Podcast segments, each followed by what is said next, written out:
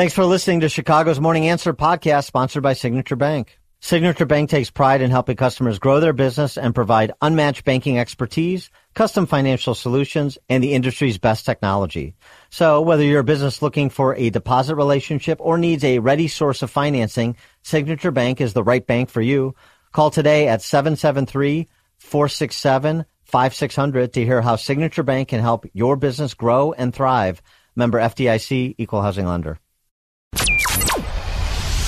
This is Chicago's Morning Answer with Dan Proft and Amy Jacobson on AM 560. The Answer.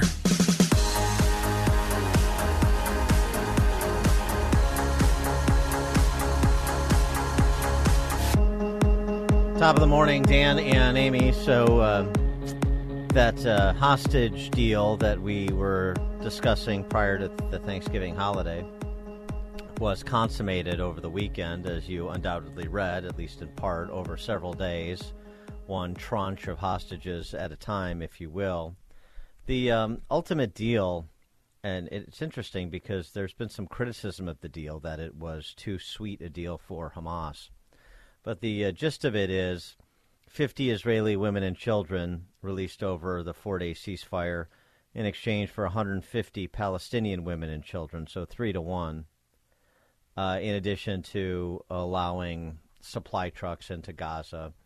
Uh, this, I guess, more or less shepherded by the Red Cross as the intermediary, as well as uh, aerial movement over southern Gaza to stop uh, for most of the day be limited to six hours a day over the north. So uh, stop over the south, limited to six hours a day over the north. And then there's this open ended situation where, with the release of each additional 10 hostages, that will extend the ceasefire, the temporary pause, right. for an additional day. 312 642 5600, turnkey.pro answer line, 64636DA turnkey.pro text line your uh, reaction to the deal as we saw hostages released over the weekend, both uh, Israelis, uh, Thai uh, persons oh, yeah, of Thai extraction who work Filipino in Israel, guy. as well as uh, I- importantly some Americans. Well, the thing is, the first release though, Dan, four-year-old Abigail, who turned four on Friday while she was in captivity, she wasn't part of the deal, but thank God yesterday she was part of the deal, and President Biden celebrated. Today, she's free, and Jill and I, together with so many Americans, are praying for the fact that she is going to be all right. I remember she, her great aunt, because her, that was the only surviving family member, because her dad died. She went on NBC with Lester Holt and described how she, the four year old, escaped to somebody's house. Abigail actually had crawled out from under her father's body and full of his blood went to a neighbor and they took her in. So she she's free. She's been reunited with her surviving family members, but we still have eight Americans, Dan, that, and one's got a green card that are still being held hostage. And I just feel like there's no sense of urgency from Biden at all. I mean, well, the question is what really was the involvement of the Biden administration in this because they were pretty sketchy uh, Jake from State Department was pretty sketchy with the details over the weekend.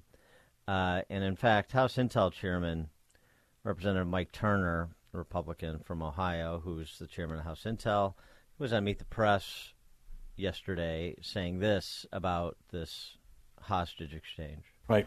Um, well, you know, it's, it's been very curious that the administration is so quick to claim this as a Biden deal. And as you just heard from Jake Sullivan, uh, he continues to say we know every detail, but then he, he can't answer your questions as to those details.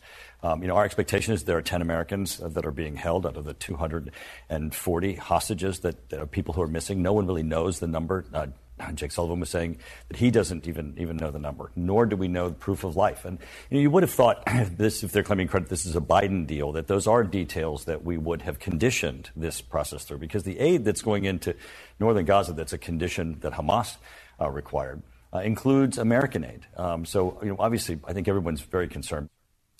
Yeah, it doesn't strike me as a Biden deal primarily. It strikes me as an Israeli Qatar deal, uh, more specifically. And uh, Turner, Representative Turner, made the additional important point about the location of the hostages. You know, this is uh, complicated, at least insofar as questions we have and answers we don't. We're not even sure that Hamas has all of the hostages. There are other radical groups within uh, Gaza uh, that might have possession of, of, some of these hostages. We're not sure which ones are alive, uh, where their bodies may be in, in the, in, in, either Gaza or uh, where Hamas has held them. How will you know, the Red Cross be able to tell us?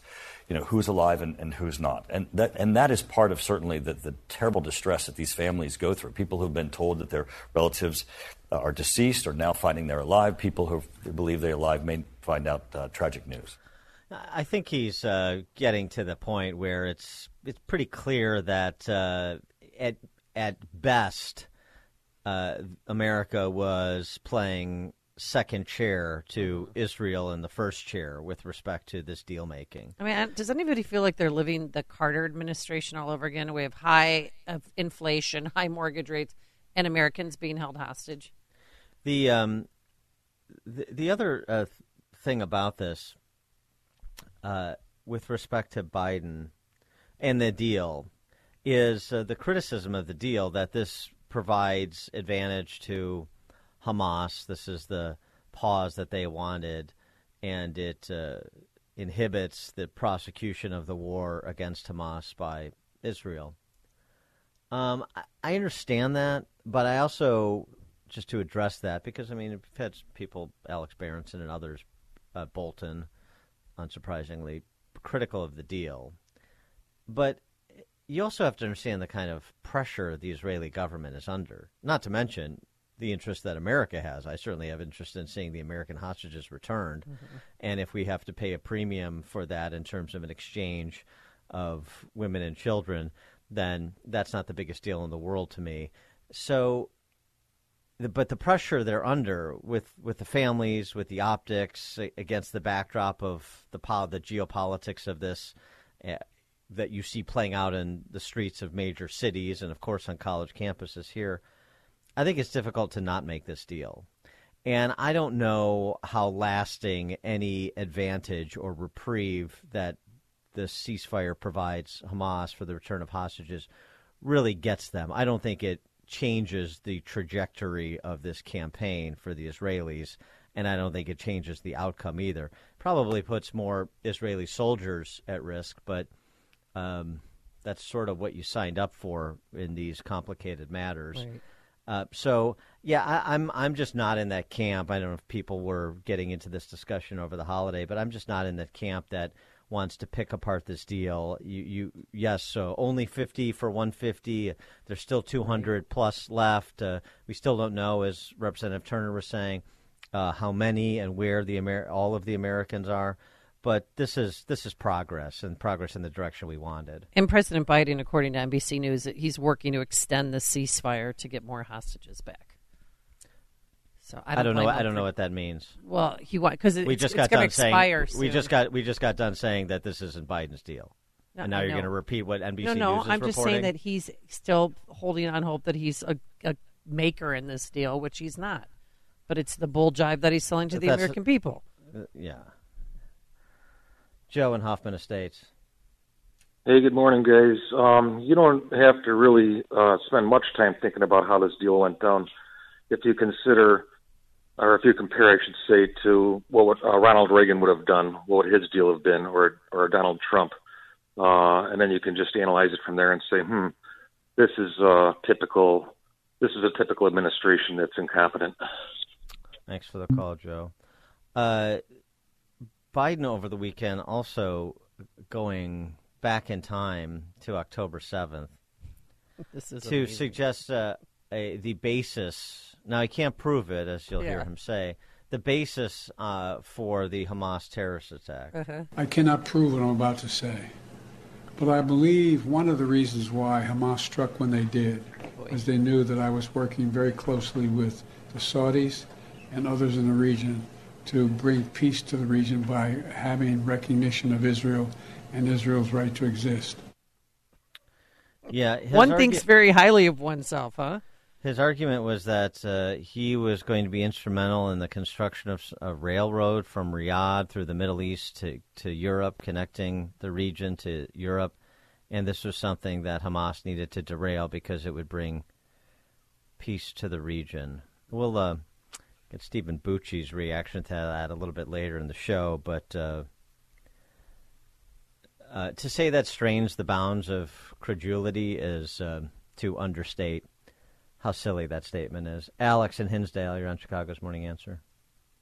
Uh, good morning, Dan and Amy. Um, Dan, I uh, usually I, I agree with you on this one. I think that you're not looking at the total picture about having a problem. I can draw a direct line from the six billion they gave Iran. They stopped the embargo of their oil to give them sixty billion, and these these despot regimes smell weakness and now Americans have a bigger target on their back, and Hamas absolutely has won this.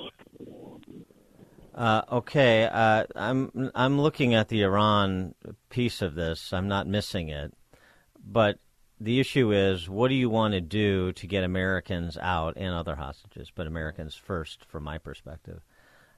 Um, again, with the administration that you have, not the administration you wish you had, the administration you have, the administration that was part of the administration that provided a glide path to nuclear to a nuclear Iran, which is where you actually start to draw the uh, dots, not just the recent six billion. It comes a decade earlier, so you're not seeing the whole picture actually. Um, so this is what we have, and we have to deal with what we have the best we know how in order to get what we want, which first and foremost is the hostages out, and then secondly is to have Israel finish the job on Hamas best it can. I mean, nobody's Pollyannish about the Iran role here. Uh, Mike Turner actually addressed it again, House Intel Committee Chairman yesterday on Meet the Press. Oh, absolutely. And, and they see it as their proxy. I mean, they state it, it is. And they, they state that it is their proxy war against the West. Should um, the U.S. take action against Iran if it continues to escalate? Well, I think we currently are taking action against their, their proxies. I Direct do think, military I, action? I do think against their proxies. I do think that the administration should step up its effort in protecting our own troops in Syria and Iraq who have been subject to attacks from Iranian proxies. But you're right, these are absolutely Iranian franchises, funded, trained, and stood up as terrorist organizations to attack the West. Yeah, no one is confused about that. Um, but, well, uh, no one, you know, this side of the Biden administration is confused about that. Um, but again, the question is how do you deal on a landscape that's been created by terrible American policy? Particularly the Obama administration policies vis-a-vis Iran and the Middle East, and um, I think that's a little bit more complicated. We know that in real time, you still don't have the Biden administration imposing and enforcing the sanctions against the Iranian oil exports, which is providing tens of billions of dollars more for them to use to finance terrorist activities. So it's it's quite frustrating. I mean, I can't prove this to borrow a phrase from Biden. Mr. Ten Percent, the big guy, but uh, I don't know that you would have had a Hamas attack on October seventh had the administration been different. It's what Chicago is talking about. It's Chicago's Morning Answer with Dan and Amy on AM 560. The Answer. Business owners, now's the time for your business to make the move to a locally owned business bank. Hi, Mike Gallagher here to let you know that you don't have to look far. Signature Bank was founded in Chicago with a simple mission to help companies like yours grow, succeed, and thrive. Their decisions are made locally by a terrific team that knows your name, cares about your business, and invests in your success. That's why Signature Bank is my bank. I'm a customer. As business owners, they knew that local family owned businesses were not getting the help they needed or deserved. So I invite you to reach out to my friends at Signature Bank today. Write the number down. Remember this phone number Signature Bank 773 467 5630 and learn all about this great bank 773 467 5630 or visit them online at signaturebank.bank. That's signaturebank.bank. Signature Bank makes commercial banking personal. Member FDIC Equal housing lender. If you're looking for the latest news, insight into what it means, and the sharpest opinion, there's only one station in Chicago where you can turn, and it's this one. We're AM 560. The answer. Top of the morning, Dan and Amy. Well, who, who would have thunk it? It turns out that um, economic reality applies to the LGBTQ plus plus plus plus two S plus plus plus community too. I know. Uh, Berlin, this uh, institution in Lakeview. Have you ever been? I'm no. just kidding. I, I, I know what the answer is before I even ask it. I was being sarcastic. Yeah. I had to go once for a bachelorette party. I'm Sure, sure it's just, you know. it was was fun. Yeah, it was I, great. I, I, you know, what uh, it's whatever. Uh, people want to go have. I don't care. Like Cher It's adults, impersonators and yes. whatnot. I, you know, I don't know what they do, but Do you believe in love after love? uh, oh, Oh, so boy. you were one of the Cher impersonators? no, I watched one. oh, I see. Yes. Uh, well, Berlin is closing after four decades. oh no. I mean, I look. I'm not happy that any business closes, not when it's essentially extorted out of business. But this is as, uh, one of these stories of the left cannibalizing the left. Yeesh, darn right it is. Uh, It's awesome.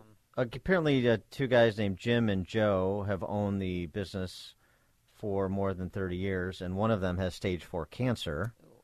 Uh, this is a message they posted on their uh, on their business site. Um,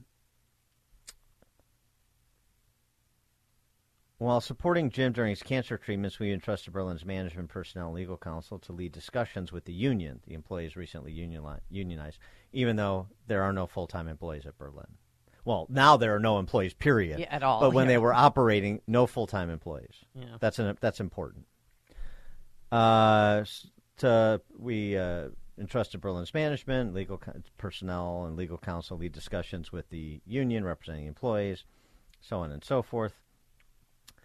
So um, here's what the employees demanded.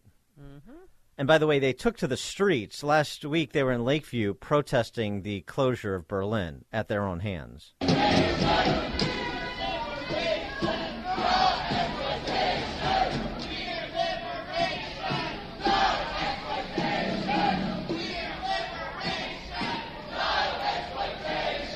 Queer liberation, no exploitation. Okay, well, here's how much queer liberation costs. Here's what they wanted all workers that work one day a week, less than seven and a half hours, be considered full time. Come on. Okay, well- one okay, day. Okay. We're done here. If you work one day a week, they want to be considered full time. Full time. Okay. All right. This And I'm writing this down. This list of demands. And full time for that one day a week means full benefits health care, pension, vacation pay, sick pay. Mhm. All workers that work one day a week to get fully paid health care of $969 a month. How'd they come up with that number? Okay. Sorry. All workers that work one day a week to get pension contributions of $635 a month. A $13 an hour raise Ray. Oh, on top of what for, they're making. for bartenders that currently make an average of $57 an hour. Fifty. ce- What? A $13 a $13 an hour raise for barbacks that currently make an average of $47 an hour. What- Are they? Okay. Um, I know some Yeah, are people they are part saying of the show? This is how are you a bar back making forty-seven dollars an hour? Anybody interested in maybe trying out the LGBTQ lifestyle to make that kind of cash? Three one Get, get Berlin reopened? 312-642-5600 turnkey.pro answer line. You can also reach us all morning long on our text line 64636. Type in DA then a quick comment. I suppose I could be a coat checker. A $13 an hour raise for coat check workers that currently make an average of 35 bucks an hour. Oh my, you've got to how, And a $10 an hour raise for security workers that currently make an average of $22.50 an hour. The proceeds, uh, the proposals, I should say, would cost Berlin about a half a million dollars.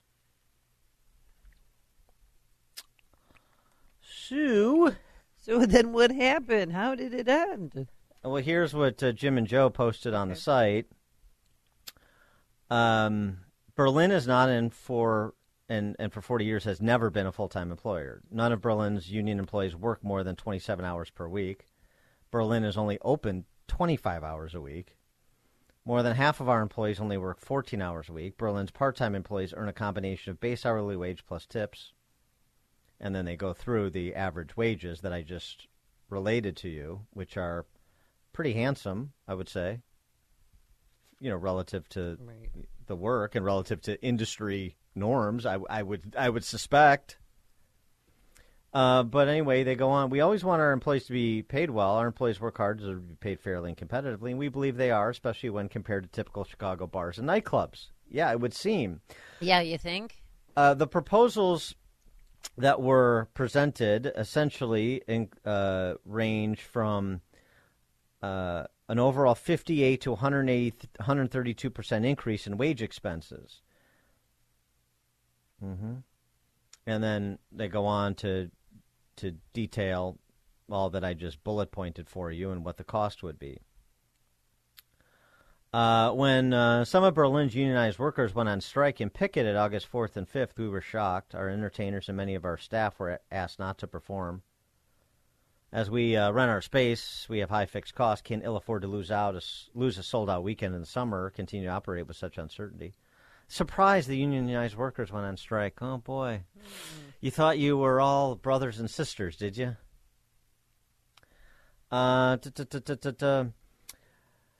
Uh, they went forward, or they just explained making this public comment because uh, they wanted the the community to understand their position and the economics of their position. The the statement on the website was still a hopeful one. We hope to keep it open for future generations.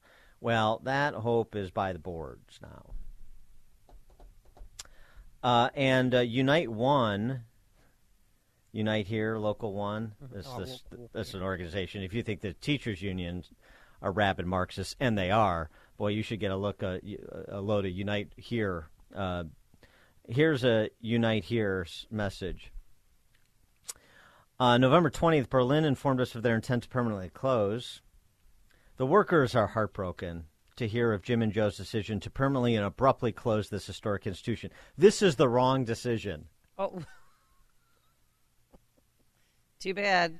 As you always say, so sad. Too bad. Well, but but do you understand their perspective? This is wrong because we said so, and now reverse it. That's what Right, they think's going to right. happen. We call the shots at your business. Oh yeah, not you. Your business is there for our purposes, not yours. Just like your home is there for our purposes as collateral for somebody else's public sector pension. Just like our children are there for their purposes.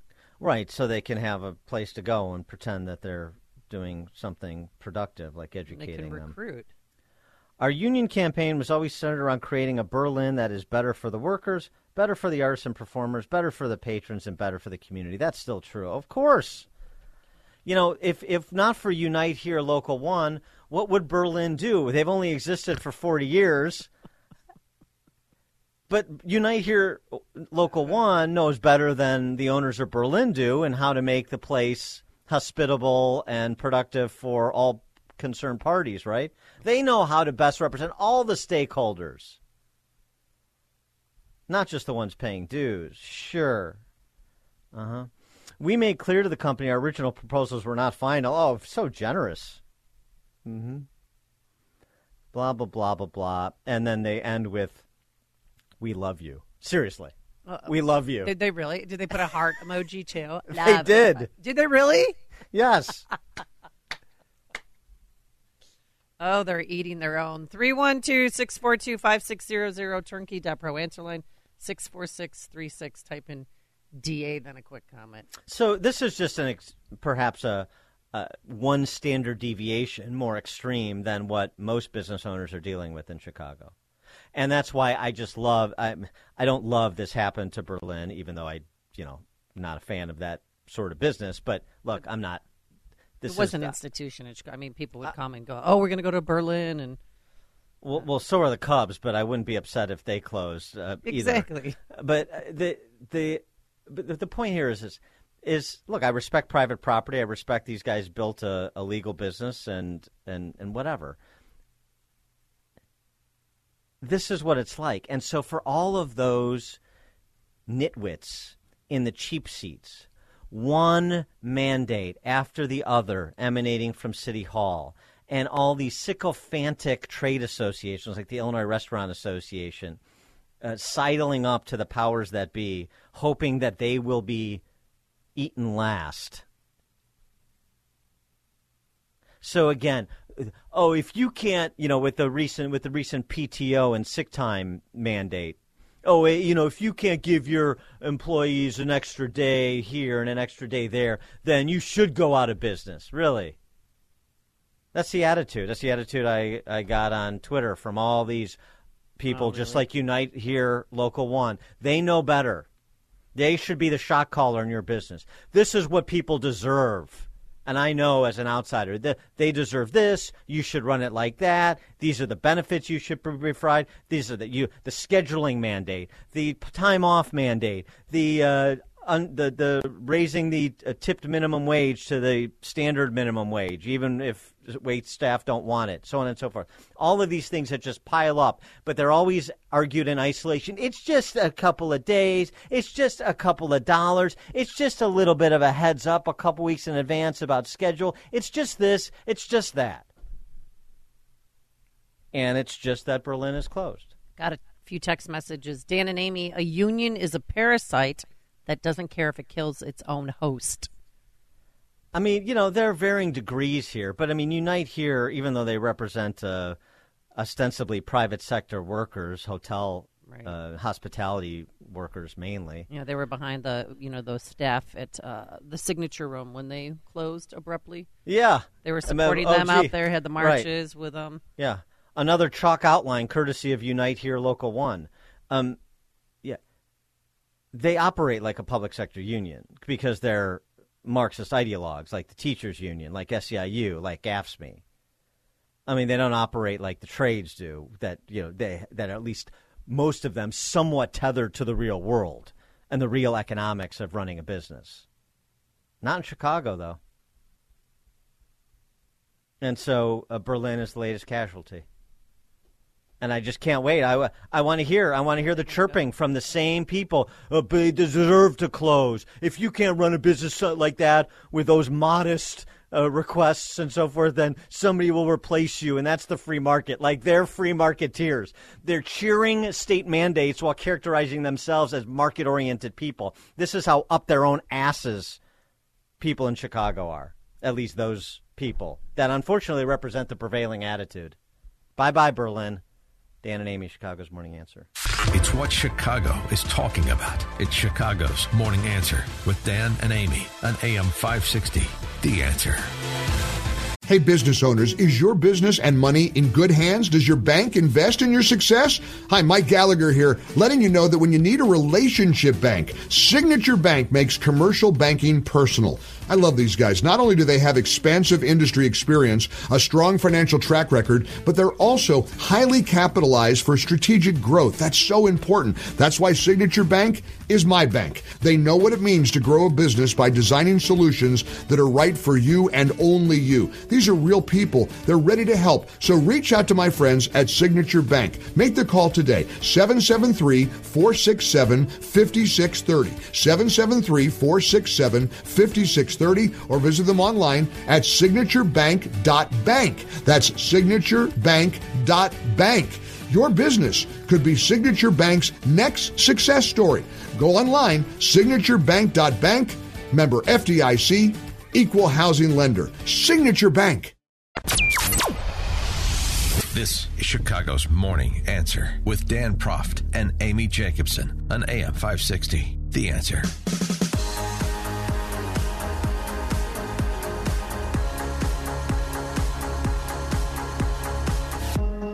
Top of the morning, Dan and Amy. It is uh, Cyber Monday. So right. uh, this What? is not. I'm sorry. Excuse me. Did you go shopping on Black Friday? So this is not an exhaustive list of uh, woke companies, but uh, consumersresearch.org is a pretty good one of the pretty good sites that um provides the institutional memory that is otherwise lacking. Uh, so on Cyber Monday, think about these five companies. They're big ones, and they've got a lot of popular products, so it's a good place to start. Best Buy, Activision, Target, Nordstrom, and Home Depot. Sad to see Home Depot on the list, founded by Ken Langone and Bernie Marcus. But anyway, such as it is. Best Buy. Remember Best Buy exposed earlier this year? We talked about it. Implementing race-based management training program that prioritized race uh, above other factors like ability. Still have the same racist training program. They're uh, they have these arbitrary quotas based on identity. Activision. Activision uh, distributes some of the most popular video games, including Call of Duty, Crash Bandicoot, w- World of Warcraft, Tony Hawk. I'm remi- I can't remember what they did. Uh, same thing. By 2026, Activision is committed to increasing the number of women and non-binary employees by 50%. By oh, by fifty. Well, good luck with that. They also have a diversity space tool embedded in some of their games, which judges video characters and how diverse they are. Evaluates characters on their cultural, sexual orientation, gender identity, body type, ability, age, ethnicity. In other words, you're doing uh, what the K through 12 school systems are doing, trying to get to the kids as early as possible to inculcate them in identitarianism. Have you seen how identitarianism is playing itself out on the streets of major cities around the world? hmm Target, well, Target. we should know about Target, the tuck friendly bathing suits and so forth. Gross. Enough said there. Uh, Nordstrom, uh, affiliated with Human Rights Campaign, which is this, you know, radical pro LGBTQ2S plus plus plus, created the Welcoming School program for uh, doing, you know, again, identitarian of the gender identity nature. Nordstrom is touting their 100% ally rating from HRC as Human Rights Campaign, as a lot of corporations do. They're a ghastly Marxist organization that uses gender identity uh, the way that Marx used class, the way that other identitarians use race. Home Depot, Yeah, what did they do? same thing, Human Rights Campaign. Their Welcoming Schools program to make sure that the schools are these totalitarian re-education camps. Here's a, a curriculum that we've come up with for you. Human Rights Campaign has, and then you have big corporate types like Home Depot and Nordstrom that underwrite it. Isn't that wonderful?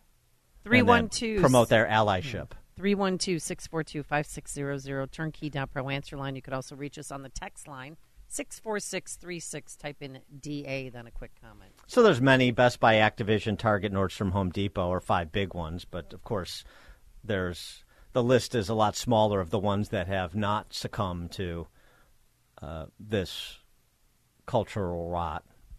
Um, but it's a start. At least get you thinking about it. Spread the word a little bit.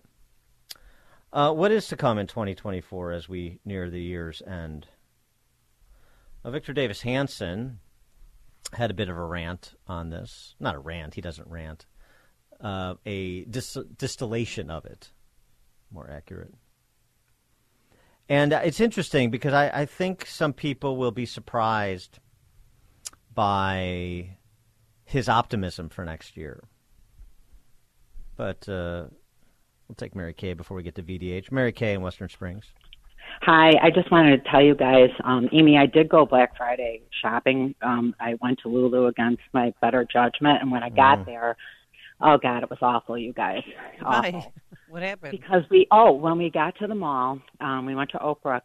We stepped onto the mall, and a motion sensor said, in a voice, "The mall is closed. Please exit the facility or the area." I'm like, "Something's going on here, Katie. We got to go home." You know, there. I don't know. I thought maybe there was something, you know, a break-in at a Louis Vuitton or something, but there wasn't. Anyway, get into Lulu go through the process, wait in line. I have one shirt I'm going to buy for myself. And the lady says, We took away um, professional discounts. I can't get my 25% off anymore. Um, so they reduced that benefit to us. Um, Amazon, that company, Katie bought an Apple Watch and it's not right. And she has to return it. Normally, you go to Kohl's or Whole Foods, right, to drop off Amazon returns. Do you do that, Amy? I don't know. I don't shop there much. But now she has to wait to have an Amazon employee come and pick it up at the door. We have to repack it, and an Apple Watch, I guess, because maybe people steal them.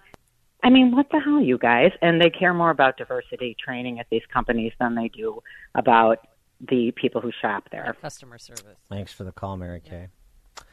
Uh, all right, let's get to VDH because he's got a lot to say. Here's his uh, insight into next year and what the left is afraid of. And see if you agree.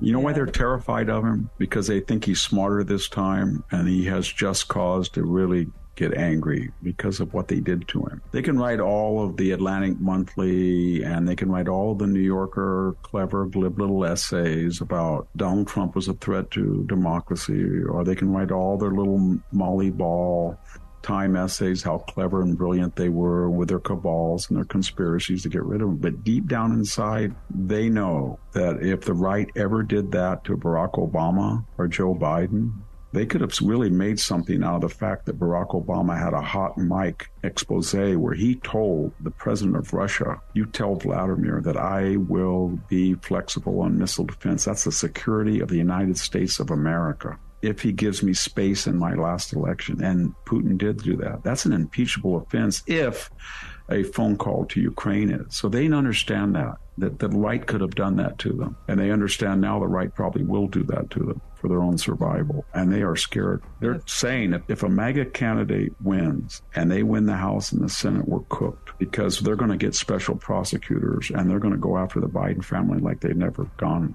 after anybody. And they're going to find stuff because we know Joe is crooked. And then they're going to go after Merrick Garland and they're going to go after Mayorkas. And they're not going to stop. And that's why they're scared. The left is running scared. 312 642 5600, turnkey.pro answer line. 64636DA, turnkey.pro text line. Hmm. I, uh, my interest was piqued by that opening, and so I listened to the rest.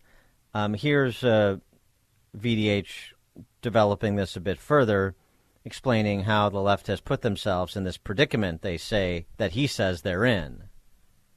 Hmm. All they had to do was say Donald Trump should not be president if that's what they believe. And we're not going to do any lawfare. We're not going to try to change the voting laws. We're not going to pack the court. We're not going to let in two states. We're not going to try to abolish the Senate filibuster. We're not going to try to change the uh, voting ID laws. We're just going to play under, under the rules that we have. We don't need $419 million by Mark Zuckerberg infused. We don't need Sam Bankman Fried, the crook, giving us 100 million. We're not going to go under the radar with George. So we're just going to show you, the American people, how we think Donald Trump should not be president and we'll have a feral and they can't do that. They don't trust themselves. They think, you know what? Anybody in his right mind would close that border right now.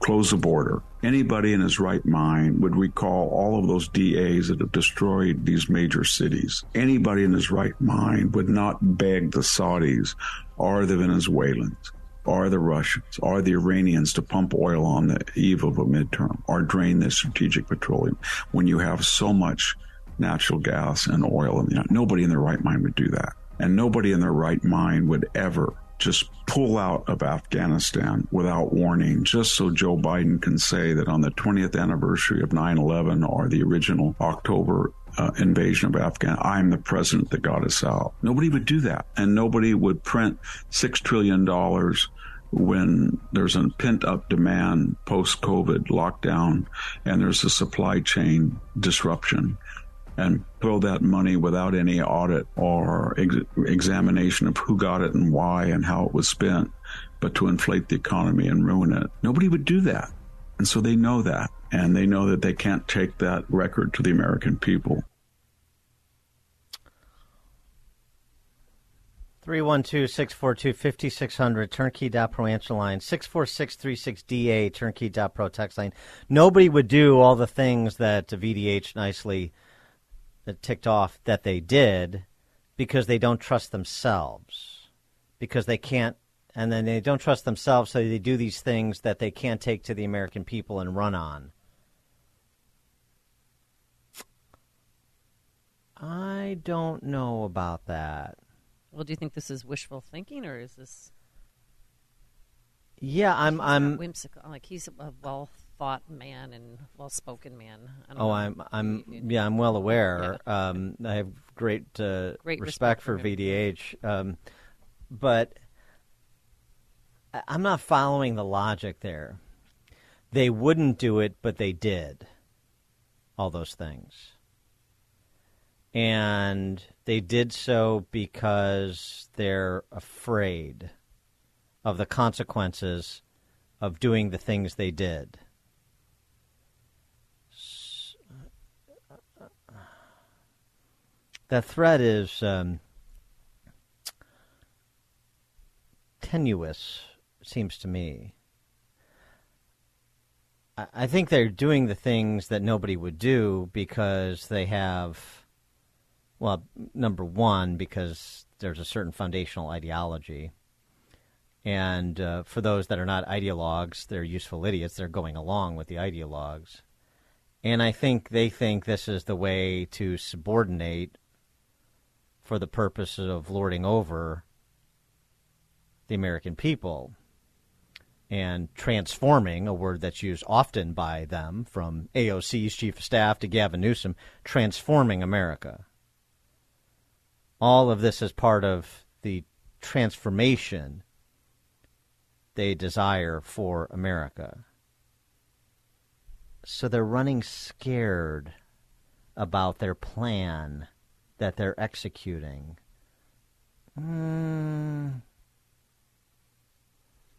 312-642-5600, turnkey.pro answer line, 64636DA, turnkey.pro text line. And uh, again, to give VDH the benefit of the doubt here, they're, um, they offer no apologies, because why would they? To apologize is to um, admit wrongdoing, to admit failure. But if it's all part of the plan, then it's going swimmingly.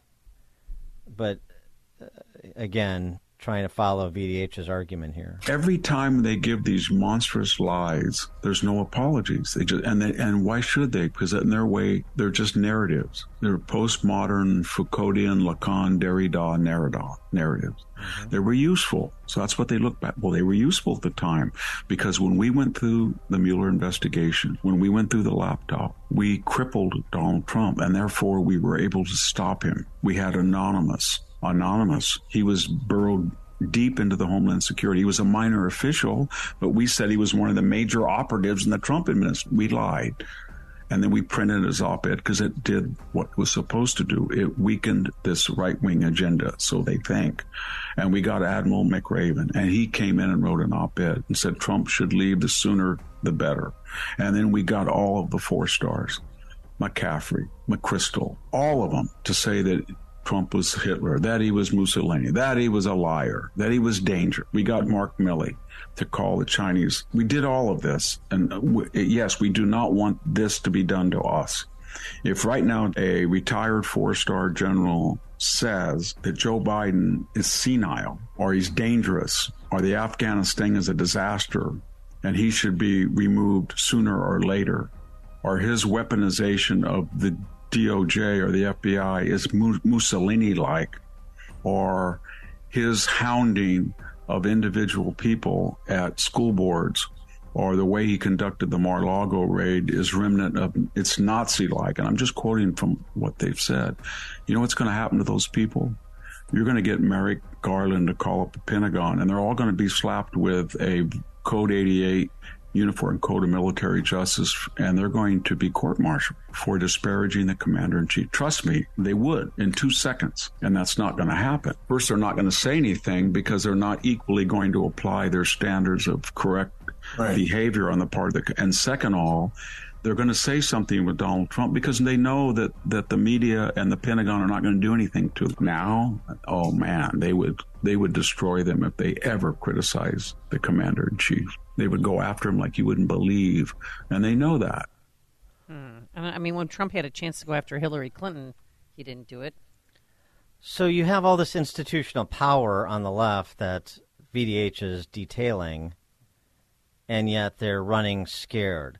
I mean, I would concede the point that they're a bit afraid of Trump because he's a wild card. So were he to get back in, then their lives would be less enjoyable than they are now.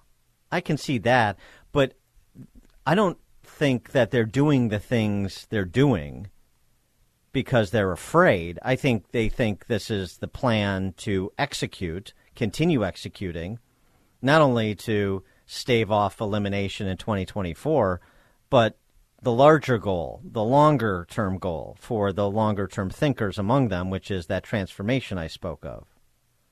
So I, I just I can't. They they don't trust themselves. They trust themselves. They don't trust the people they want to rule. and I don't. That's my uh, difference of opinion with VDH here. Got a The lot. other- the- oh yes. The other thing he go he goes on to essentially. I mean, again, I, I I- you know this is uh, from a respectful place, of course, but he goes on to essentially argue that they know exactly what they're doing. They understand how to wire this up for their benefit, to leverage all the cultural, civic, and governmental power at their disposal. Take a listen. They understand deterrence. They are saying to the American people, we are SOBs. We're capable of everything and anything. Now, which side do you want to be on? Because if you're on our side, you can do what Hunter Biden is. There's no consequences. If you want to say that the voting machines are crooked, like Jill Stein, go ahead. She did in 2016. If you want to be Barbara Boxer and 32 Democrats and say, you know what, we're not going to certify the Ohio count and hold up the whole election. We're going to try to do that. Don't worry, they got they did it in 2004. If you're Al Gore and the registrar and the attorney general says, well, the votes have been counted and they have been certified in Florida. Oh no, we're going to sue. We're going to sue and hold up the entire election for a month. And so you can do all of that as long as you're on our side. But if you don't do that and you want to go on the other side, then you're going to be in big trouble. And that's that's the message that they're trying to say. That's what we're really getting down to. Join the winning side. It's sort of like in the Soviet Union. If you're part of the mm-hmm. nomenclatura and you join the party, you're exempt. If you're not, well, you're on your own they understand with if you want to get tenure and you want to be promoted and you want to be liked you just parrot the majority cause. If it paid better they'd be fascist. Who says they're not? Uh, but so i take his point but um, right so they understand deterrence and implicitly he's saying the right does not. And I, I think there's a lot of reason to believe that the right conservatives may understand deterrence when it comes to dealing with the Soviet Empire or the Chinese Communist Party, but they don't seem to understand it when it comes to dealing with uh, with domestic politics.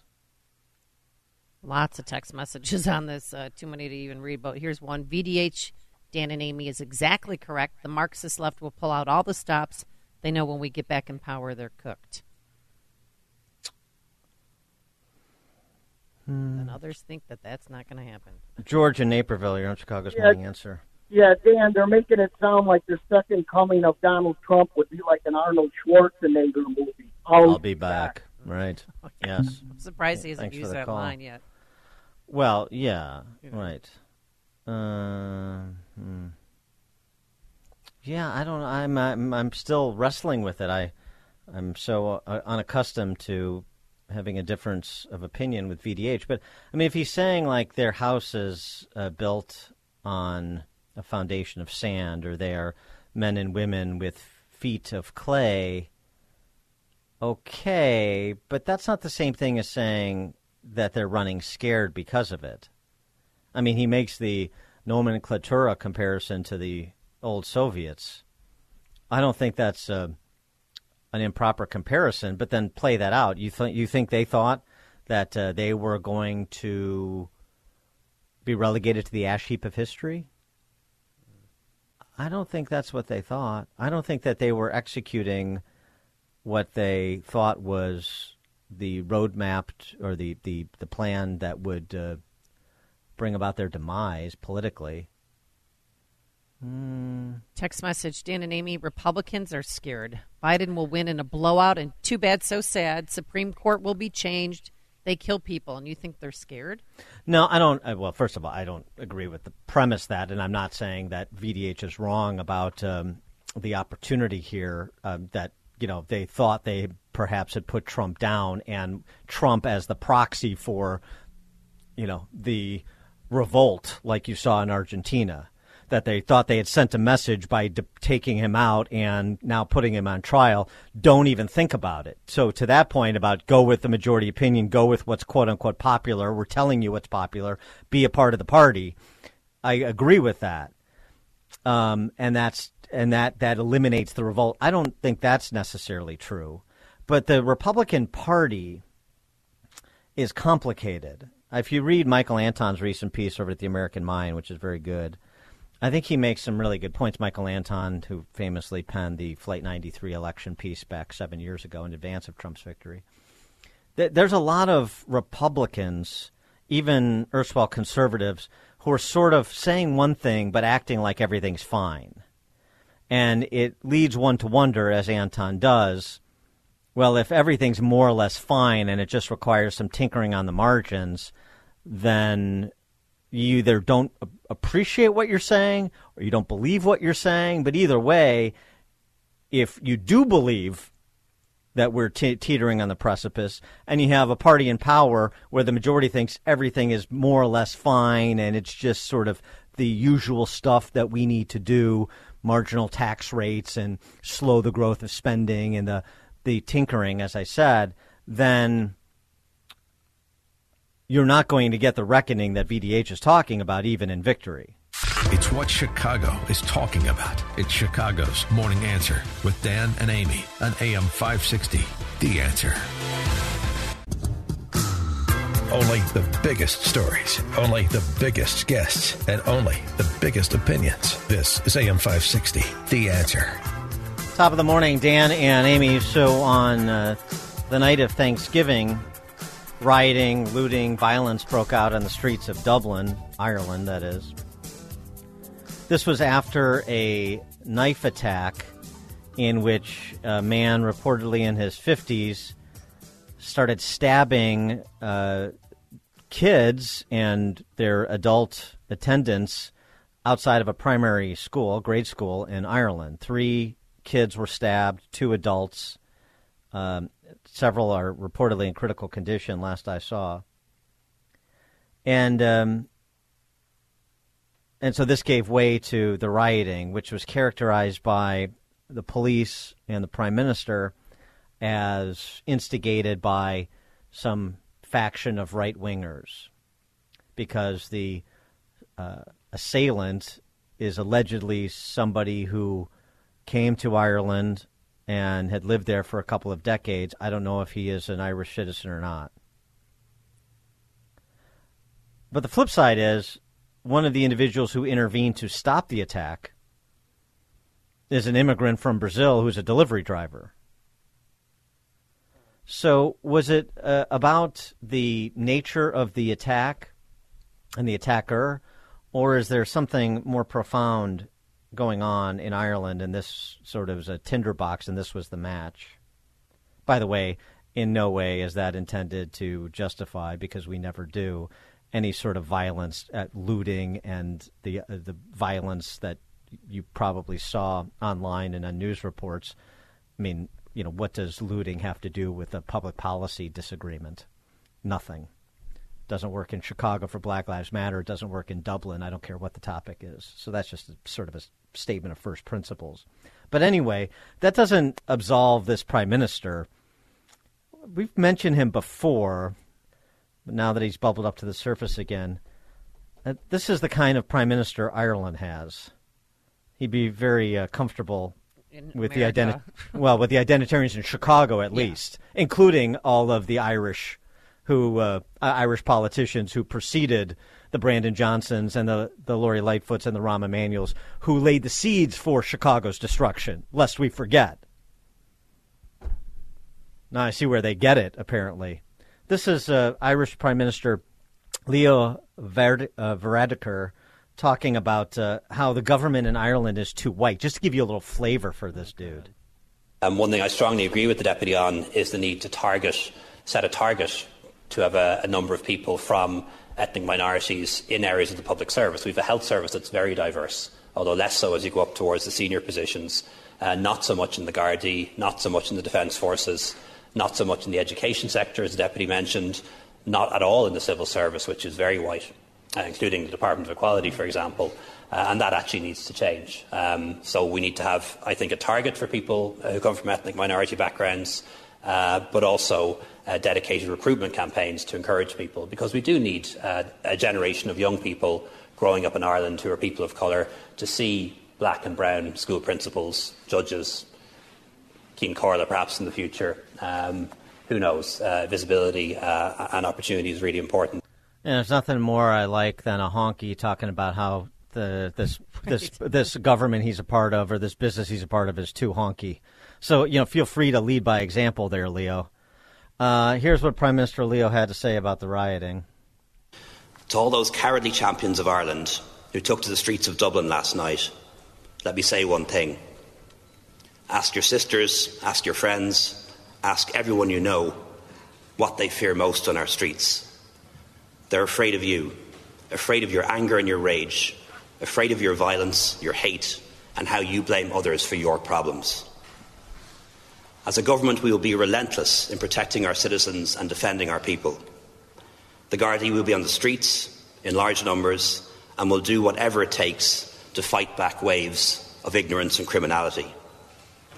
The Minister for Justice will coordinate with the Commissioner to ensure we never witness such terrible scenes as the 23rd of November 2023 ever again. What about the stabbing of those kids? Yeah, exactly. And we're learning this morning that Irish police are investigating Conor McGregor's tweets about the Dublin riots. Right, because that's they're, and they're investigating the wrong thing right now. Well, that's what's really central. I mean, again, you know, unlike uh, in the U.S., we've seen this in the U.K. too. You don't have the same First Amendment protections, and Conor McGregor um, basically tweeted out a, a, response to the police chief, who again said this is fr- a fringe, right wing, so on and so forth, and um, uh, just said the the absolute uh, picture of weak and feeble, the most divisive of all, is the weak man one of the most horrific crimes this nation has ever occurred, uh, this nation ever seen has occurred. We do not care anymore what you said, what, we, what you sad cases have got to say. In a war, you are nothing. We are not backing down. We are only warming up. There will be no backing down until real change is implemented for the safety of our nation. We're not losing any more of our women and children to sick and twisted people who should not even be in Ireland in the first place. Mm. Call it what you want. We don't care. May God help us all. Ireland for victory. And then he later qualified that, say he's not condoning the rioting and the looting that occurred, but he's um, making more of a statement about um, protecting the people of Ireland, like those kids and adults that were stabbed. Okay, well, uh, interesting times. Uh, for more on this, please be joined by John Waters, who's an Irish thinker, talker, and writer. You can uh, get his musings at his Substack, which is entitled Unchained. John Waters, thanks for joining us. Appreciate it. Hi, hi, Dan. Good morning. Good morning. morning. Um, so, um, you know, give us give us a handle on uh, what you believe to be the reality on the ground there in, in Dublin and these uh, seeming, um, uh, you know, the, the, the seeming politics around uh, immigration coming to the fore yeah. as, uh, in in the backdrop of this attack. Yeah. Well, the first thing I would say, uh, Dan, is that uh, you, know, you got to remember Ireland is an island of lies now. You know, official lies. So mm. virtually nothing that comes out of the mouth of a politician, or indeed a journalist, to be honest, in Ireland now can be believed or taken at face value until you're familiar with the concept. Yeah. Yeah. So, uh, so, and there's a, a war of, of, of, ideas and words, and, and of a very a spiritual war, you could say, going on in Ireland. And, and migration, mass migration, is a part of it. Again, we have to distinguish the issue as they they continually try to present the issue as being about migration. Migration always happened. What they're doing is imposing huge numbers of migrants on Ireland really vastly the equivalent of about 10 million in the past year to, in, in America, in the United States. Mm-hmm. Huge number, 100, nearly 150,000 people were brought in at the dead of night without papers, without vetting, without identification, even in many cases, and imposed in hundreds upon tiny hamlets and villages all over Ireland. And the, the, the communities of those, those uh, towns and villages were told, you don't have any right to object. You don't have any right to decide who comes into your community.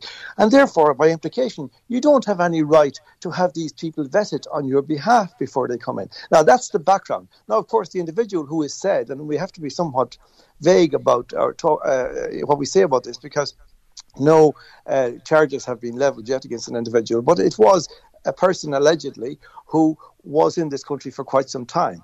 The backstory, again, allegedly, is that he was already had already been ordered to be deported, deported. But the Irish policy of, of deportation is set. They tell you to leave the country, and then that's the end of the process. Uh, so he didn't leave the country, and then miraculously he became a citizen a couple of years later. How that works, I don't know. I can't help you there now. But mm. this is kind of, you see, at the background into this fundamentally is that for 30 years now, like 30 years ago, and, and I don't pr- promote this as a virtue because it, you know, it is what it is. 30, 30 years ago, Ireland was predominantly Irish, 95%. And of those, you know, probably 99% what is called white. But white is an ideological category which has no place in Irish history. We have no history of racial conflict. We shouldn't be fighting wars on our soil that belong in America or South Africa. This is Ireland.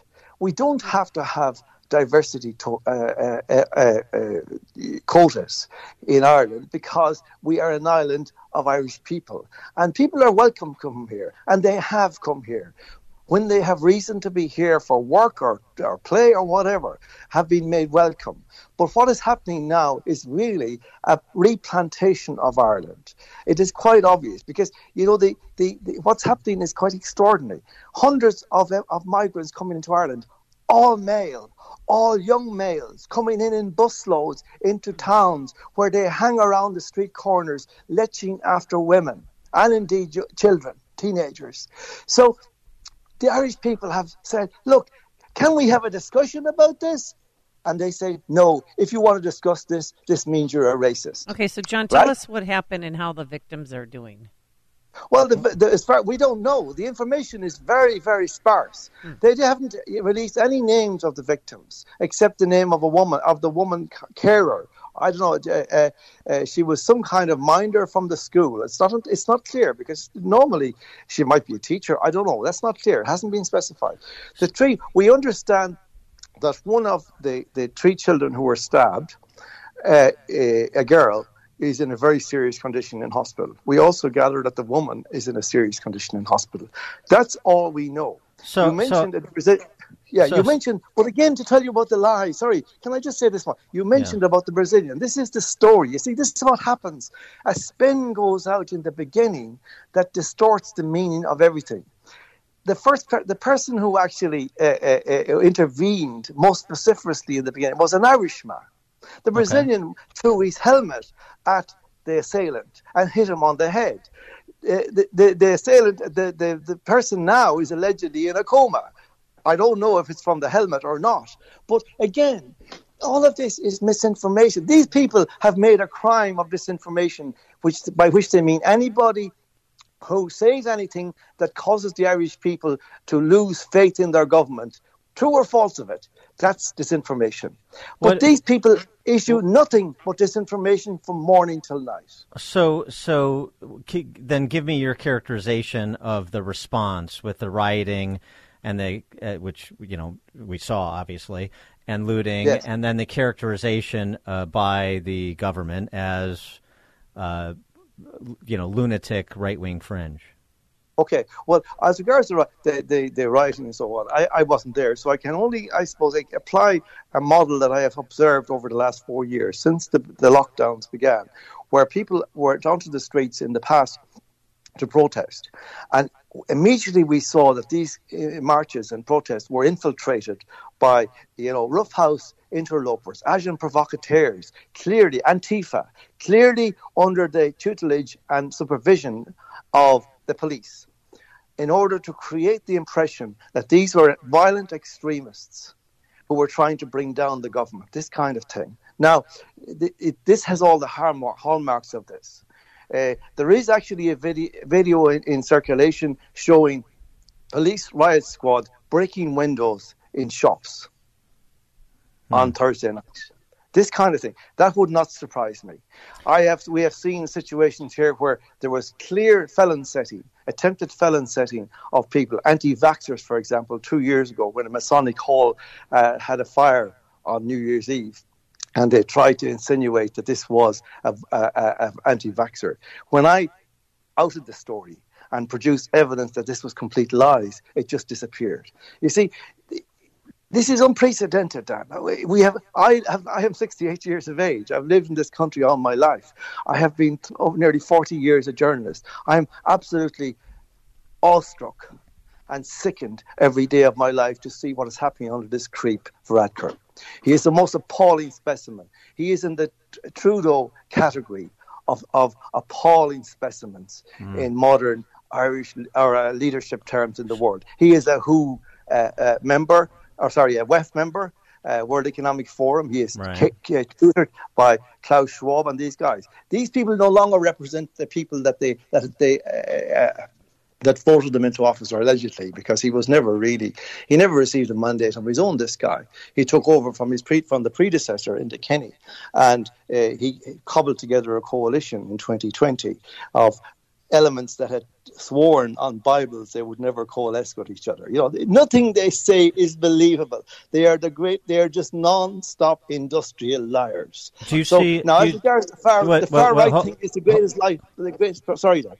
The far right thing, you did ask me about that. Yeah. The far right is another great lie. There is no far right in Ireland. They, the, the only existence of the far right is in the imaginations of politicians, journalists, and the police commissioner, Drew Harris, who you said, as you said, is a weakling, a pathetic creature who just issues uh, threats and menaces and lies at every opportunity. Uh, this country, Ireland, is finished unless we can somehow get rid of these people. They are the most appalling. I cannot imagine how they got in. How did these people pass by the, the, the under the gaze of the Irish people who are news, usually pretty well attuned politically and able to read people, but they disguised themselves well, and particularly Varadkar. You mentioned, by the way, he's not he's not a hunky, as you said. I'm sorry. Eh, he's actually he has Indian blood. He's his his father yeah. was Indian. So, so is Elizabeth Warren. Yeah, right. Yeah, uh, so yeah, but I, I, I, get you. Uh, we got we got to leave it there. John Waters, Irish thinker, talker, writer. Uh, his Substack, Unchained. John Waters. John Waters, thanks so much for joining us. Appreciate it. Thanks very much. Thank you. Tom. Thank Bye. you. And, and just so people know, the Prime Minister of Ireland he tweeted out, you know, the nine year old girl, Emily Hand, was released. He referred to her as being lost, and now she's found. Uh, thanks so much to John, and he joined us on our turnkey.pro answer line. Connect with Dan and Amy using the AM560 mobile app. Download it today at 560theanswer.com slash mobile. This is Chicago's Morning Answer with Dan Proft and Amy Jacobson on AM 560. The Answer.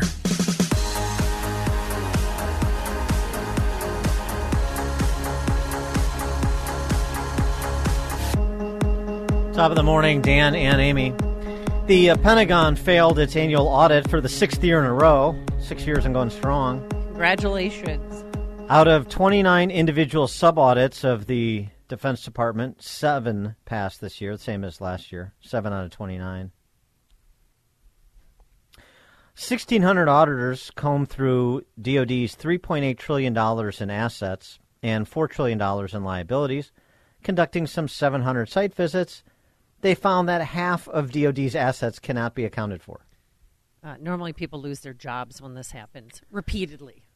$3.8 trillion in assets, half of which cannot be accounted for, according to the auditors. Hmm.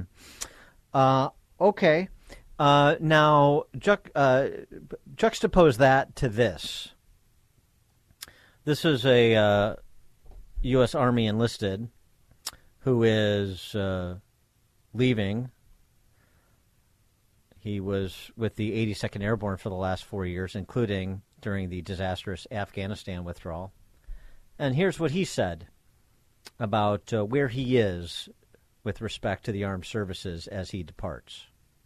Two years ago, my unit deployed to Afghanistan for the Afghanistan withdrawal. We spent a few weeks over there.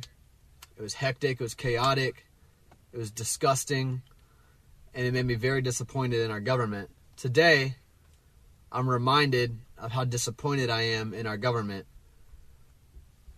Go to turn in my gear. They want to charge me $500 to $1,000 for gear that I was ordered to leave in Afghanistan two years ago. Because as the last two birds were sitting on the tarmac, ready to leave, there wasn't any room for extra gear or extra weight. Therefore, we were told to leave it. Some lower enlisted dudes, including myself, were like, no, this stuff is expensive. I'm not leaving this. I'm going to get charged for this when it comes time to leave. Don't worry. We're going to catch you on the back end. You know, we'll flipple it. No. It's time to get out of the army and they just want to, they want to charge you for, for that. Meanwhile, we can continue to give millions of dollars to the Taliban. We can give billions of dollars to Ukraine. We can give billions of dollars to student debt relief. We can give a bunch of stupid stimulus checks. We can cut those to the American people. But we can't cover $500 to $1,000 for a dude that left gear in Afghanistan. For a dude that left gear in a place that you put me to begin with. The government is so stinking backwards right now, man. This administration's last priority is the American people. And, and inside of the American people, their last priority is their soldiers, their Marines, their airmen, their their their Navy. So messed up, man. I thought today was gonna be bittersweet getting out. But I'm just so happy to separate. I'm very, very excited to stop serving my government and just getting started serving my country. Hmm. Important distinction. Well, you know that five hundred thousand bucks that'll help when they're trying to reconcile the books with that one point seven trillion dollars in assets they can't seem to find. Uh, honestly, uh, it, you know, Clown y- world. People um, are a lot of people are fed up. I don't know how many. We're going to find out though. Steven Bucci served America for three decades as an Army Special Forces officer. Don't know how much he had to pay to get out. Uh, top Pentagon official as well. He's visiting fellow at the Heritage Foundation's Allison Center for Foreign Policy Studies. Steve Bucci, thanks for joining us. Appreciate it. No, thanks for having me on the show. I I think I it's doubt you're. su- tough morning discussion, though. Well, yeah, there's a lot to discuss. I, I doubt you're surprised by the frustration expressed by that uh, that U.S. Army uh, enlisted. No, I am not surprised at all. Uh, it, if you want to go to the, the audit thing first, you know, I was in the Pentagon uh, for quite a few years, and every year the Secretary of Defense looked at all of the leadership and said, guys, we need to do an audit. We're, we're like a business. We should be able to give an account for everything we have and everything we've spent. And every year, all of the other leadership in the Pentagon, both uniformed and civilian, massively pushed back and said, "Boss, you know it's not really important. Uh, we don't need to do this. It, you know, we're fighting two wars. We just need to push that off." And unfortunately, they did. They were able to convince him, uh, and as a result, they still can't pass an audit. And I'm with you guys. If if this were a business, you know, the shareholders would be kicking the, the leadership of the organization out. Uh, and you know what? We're the shareholders as the American people. Congress is supposed to be our representatives as shareholders, and they're not doing anything because they're part of the same broken system. Uh, taking it down to the tactical level of this young man that was speaking there, I understand the frustration. I've I've turned in equipment that I never took out of the packaging because I didn't use it. And when I went to turn it in, I had some young enlisted guy look at me and say, "Well, sir, I'm sorry, you got to clean this." And I said, "It's the bag is still sealed. What do you mean I got to clean it?" and uh, so, I mean, there's a lot of stupid in an organization as big and complex as the military.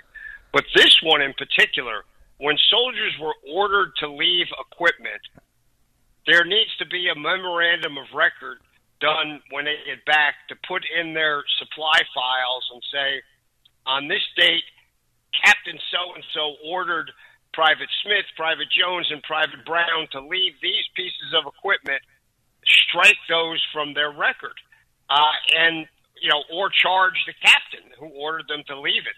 You could do it either way, but uh, to try now and collect that from the the young enlisted guys as they're getting out is horrible. I would be talking to my congressman immediately uh, and, and saying this is wrong, and I need some support. But that that young man should not be charged that money uh, in any way, shape, or form. It, it, he's right. That part of it is totally backwards. Mm. Well, and not not uh, particularly good when recruitment is down to have videos like that circulating, which you know, which speaks to more than just the five hundred bucks or thousand bucks he's going to be charged, which is insane and infuriating. But but beside the point, I mean, he's really talking, as you heard him, uh, more globally about how enlisted are at, le- at, least some feel they're being treated and or prioritized uh, as compared to. Um, well, I mean, as compared to uh, what they were sold when they enlisted, I, it's just the, the disconnect between serving your government and serving your country. And if and if a soldier is making that distinction, you can you can bet a lot of his compatriots are too. Yeah, oh, you're absolutely right. and uh, you know, we, if this stuff always shifts when you go from fighting a war where everybody's really rah rah, got to support the troops, let's do everything for them, to okay, the war's over, back to normal. Let's uh, start doing all of the insane and inane uh, policies that we had before. Uh, and in this case, you have an administration who doesn't prioritize the military, either their readiness or their, their ability to fight. They're more concerned that the military get everybody's pronouns right, yeah, right, rather than be able to fight. And uh, as a result, we have adversaries around the world that have got to be just chuckling, watching us and watching our, particularly our civilian leadership, but sadly our uniform leadership too, who are not focused on the right things. Well, let's go to let's go to the commander in chief. Uh, and go from the ridiculous to the more ridiculous. Uh, here's what uh, Joe Biden had to say, President Biden had to say over the holiday about the uh, Hamas attack on October 7th. He's had enough time to think about it now, and he knows why they attacked. I cannot prove what I'm about to say, but I believe one of the reasons why Hamas struck when they did was they knew that I was working very closely with the Saudis and others in the region to bring peace to the region by having recognition of Israel and Israel's right to exist. And a railroad from Riyadh to uh, through the Middle East to Europe. That's that's why Hamas attacked. He thinks. You know, I mean, this is a guy that in his campaign and since then have vilified the Saudis, have said they are like the worst guys in the world. That's why he leans towards Iran because he doesn't like the Saudis because they were really mean and, and hurt that poor man, Mr. Khashoggi, who I love, is always characterized as a journalist. He wrote two op-eds for the Washington Post and he was an arms dealer and a paid intelligence agent of the Qataris, uh, who are basically enemies of the Saudis. Uh, but because they did that, I mean, God help us, we could never touch anybody who's painted themselves a journalist. Uh, even though he was an enemy spy uh, and a traitor to his own country. But then for Joe to say that he's working for peace, he has not wanted to work with Netanyahu. He has pushed back on everything that Israel has done, not just him, but everybody he's appointed, including people who were paid employees of the Iranian government working in both the State Department and the Department of Defense. And now he thinks Hamas is worried about meetings he's having, and that's why they attack people. You talk about a narcissistic personality. Yeah. This guy is really over the edge. He thinks the world revolves around him and what he says and does, and most of the world is just going, man. I hope Biden gets elected again because we're we're having a good time when he's in charge. Well, I mean, what do you think of his job so far, though? Because I, I don't know what team he's on, but over the weekend, you know, he suggested that now he's working to extend the ceasefire, and he said blatantly he doesn't know the list, he doesn't know who's on the list, and then he went out sh- Christmas shopping. So where where is his heart in all this? Because I don't feel like it's not there. No, it, it's not. It, he is reading the cue cards that he's handed by his handlers. Uh, he is, you know, at least when Woodrow Wilson was loony, they put him in a bed and his wife made the decisions. They just didn't tell anybody. Joe Biden, he thinks he's really in charge, and it's clear he's not. It's clear his staff, and I'm not, to be honest with you, what's really scary is I don't know which ones are really the people making the decisions, but it's clearly not him. He is unable to do this job. I think he was unable to do it since his inauguration. He's darn sure been unable to do it of late, and and it's it's sad to me as an American that our commander in chief is not capable doing the job that uh, he was elected to do, at least by half the country.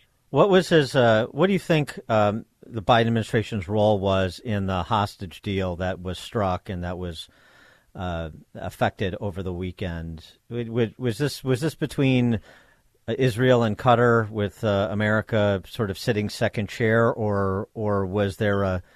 Do you think an instrumental role that America played in cutting this deal? I, I think America's role was to push Israel because we think we need to do that. I, I think that was kind of loony.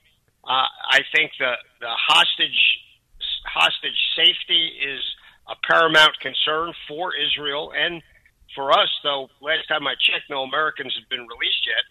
Uh, but you know, I, I don't think America is the prime mover in this.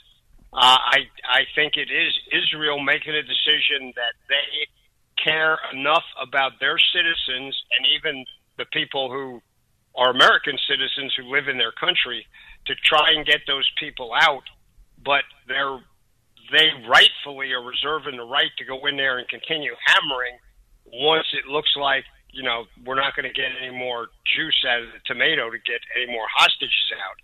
Uh, but no, Biden is not a key to this. That's a lie. Blinken is not even a key to this, though he's probably more important than Biden. Uh, it's just it's ludicrous that they are now taking credit for this stuff and taking credit for improved relations between Israel and Saudi Arabia. Uh, did they do the Abraham Accords, or was that done already before Biden was elected? Uh, I want to ask you about a couple of other things. One, uh, we talked to, uh, we talked about, I should say, on Wednesday before Thanksgiving, this uh, former air marshal who spoke to Fox News about uh, what air marshals are doing right now, which is they're doing one of two things, according to her. U.S. air marshals. They're either at the border acting as administrative aides to border security, passing out water and the things and, and things like that, or they're um, part of the Open Skies program, or no, excuse me, Quiet Skies program, Quiet Skies program that is surveilling individuals who were in the D.C. metro area on January 6th, surveilling them still three years later, tracking their movements uh, through flight. Uh, even though they have not been charged, these Americans have not been charged with any crimes. And we spoke with one actually um, on Wednesday from the Chicagoland area. Do you, do you know anything about that? Is that your understanding that that is what U.S. air marshals are doing? Uh, I was not aware of that until I heard that conversation. Uh, it doesn't surprise me.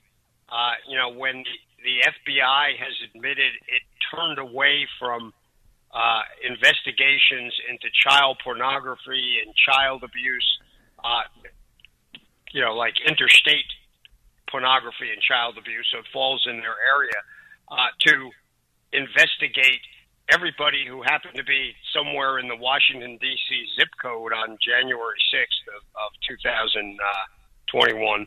Uh, it just uh, it's ridiculous to me that we have done this. That that a small group of congressmen and the Department of Justice have decided that the crimes committed or crimes committed on January 6th are somehow the most heinous crimes that have ever been committed in American history and need to get every bit of the law enforcement structure of America focused on them to the exception and and uh, of everything else. That's ridiculous. You know, Well, if, here- if people if people broke the law, fine, investigate them, charge them, give them a trial, and it should be done fast, and they should be treated no worse than any other criminals out there. But that's a pretty small group of people in my mind, not the massive numbers, and definitely doesn't warrant continued surveillance because they happen to be in Washington that day.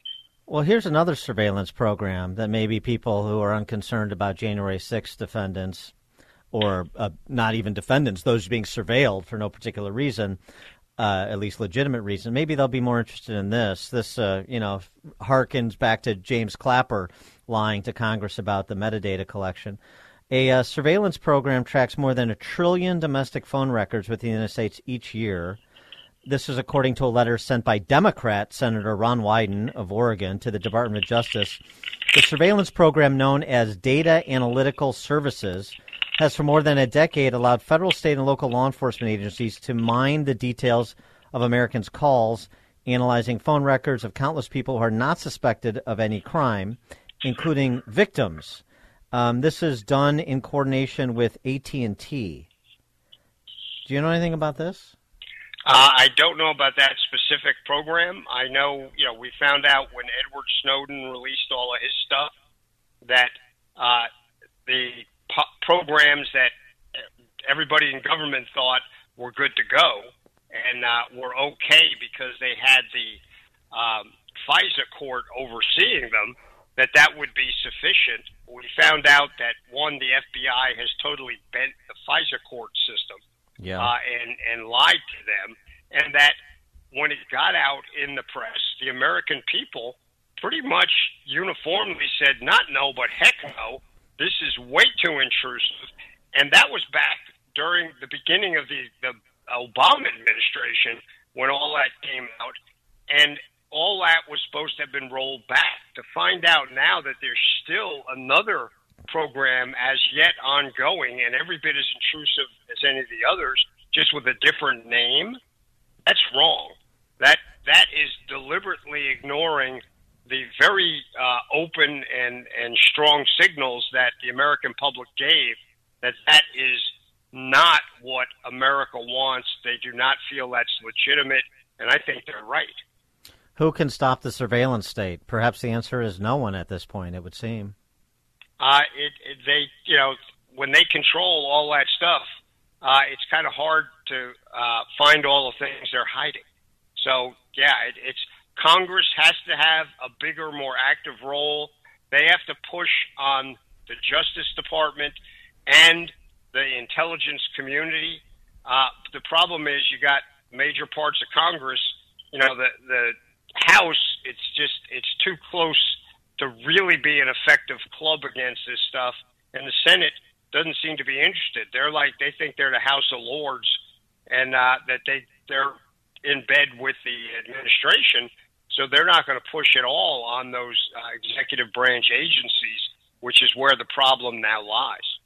Steven Bucci served America for three decades as Army Special Forces and top Pentagon official, visiting fellow at the Heritage Foundation's Allison Center for Foreign Policy Studies. Steve Bucci, thanks as always. Appreciate it. Thanks for having me, and you guys have a great week. You too, and he joined us on our turnkey.pro answer line. The more you listen, the more you listen, the more you'll know. This is Chicago's Morning Answer. Morning Answer on AM 560. The Answer. Only the biggest stories, only the biggest guests, and only the biggest opinions. This is AM 560. The Answer.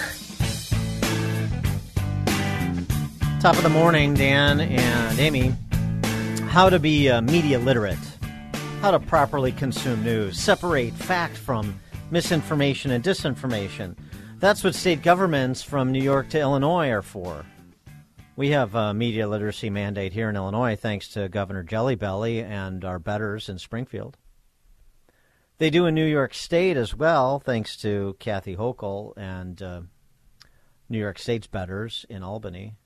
Here was uh, the governor explaining this exciting development of media literacy, setting up, uh, you know, like we set up during COVID, uh, Vivek Murthy's Ministry of Truth in the Biden administration. Today I'm directing the Director of Division of Homeland Security and Emergency Services to develop media literacy tools for K through 12 in our public schools. This will teach students and even teachers to help understand how to spot conspiracy theories and misinformation, disinformation, and online hate. Start talking about what we're seeing out there. Give the teachers the tools they need to help these conversations in school. And by teaching younger New Yorkers about how to discern between digital fact and digital fiction, we can better inoculate them from hatred and the spread of it and help prepare them for a very fast moving and often confusing world. And there's no question. Uh, the government is great at uh, erasing hate, providing clarity, and instructing on what is true what is good, what is beautiful. I mean, that's what the government's there for, right? Oh, man. Oh, boy. Joakim Book is a writer, researcher, and editor on all things money, finance, and financial history. Uh, he's uh, written on this topic as well, how to rationally consume news, which you want to talk to him about, as well as perhaps a couple other things. I don't know, uh, Joakim, thanks for joining us, but I think uh, Governor Hochul covered it, didn't she? yeah, absolutely. And I hope the kids uh, uh, take the message to heart and apply it to her message itself. Yes, right. Well, obviously, she's an oracle of all that is true and beautiful and good, as is every politician. So they're beyond reproach. It's uh, people yeah. like me and you know others who diverge from the established orthodoxy of the politicians that I think she's speaking about. Yeah, it, may, it might be. It might be. Um, what I always like, this is, this is a good example where I can actually say and proudly say that I don't know who she is. I don't know what this policy is about, and it couldn't affect my life less. You know, and well, usually uh, that would be kind of an awkward thing to admit. You know, but the topic here is that I'm trying to sort of argue that news is mostly noise, and you should probably quit it like get rid of it from your uh, from your life.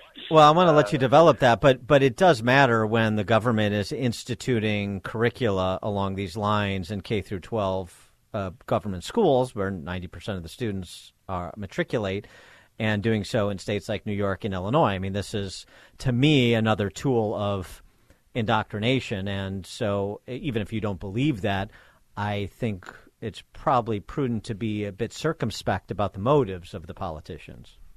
Okay, okay, but you're assuming that all of a sudden schools and school teachers are good at what they do. They, you haven't taught the kids anything. You haven't, they haven't learned any math. They can't spell, and all of a sudden they're going to be experts at you know this disinformation thing. No, this is just going to be some other point of stuff to do, and the kids just yawn and look at their iPhones. You know, like they're not going to like.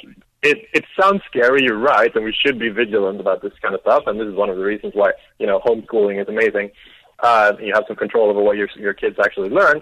But uh, the, the the safe fallback idea here is that yeah, kids don't really learn that much at school. So even like they don't learn the good stuff, but they also don't you know aren't that harmed by the bad stuff.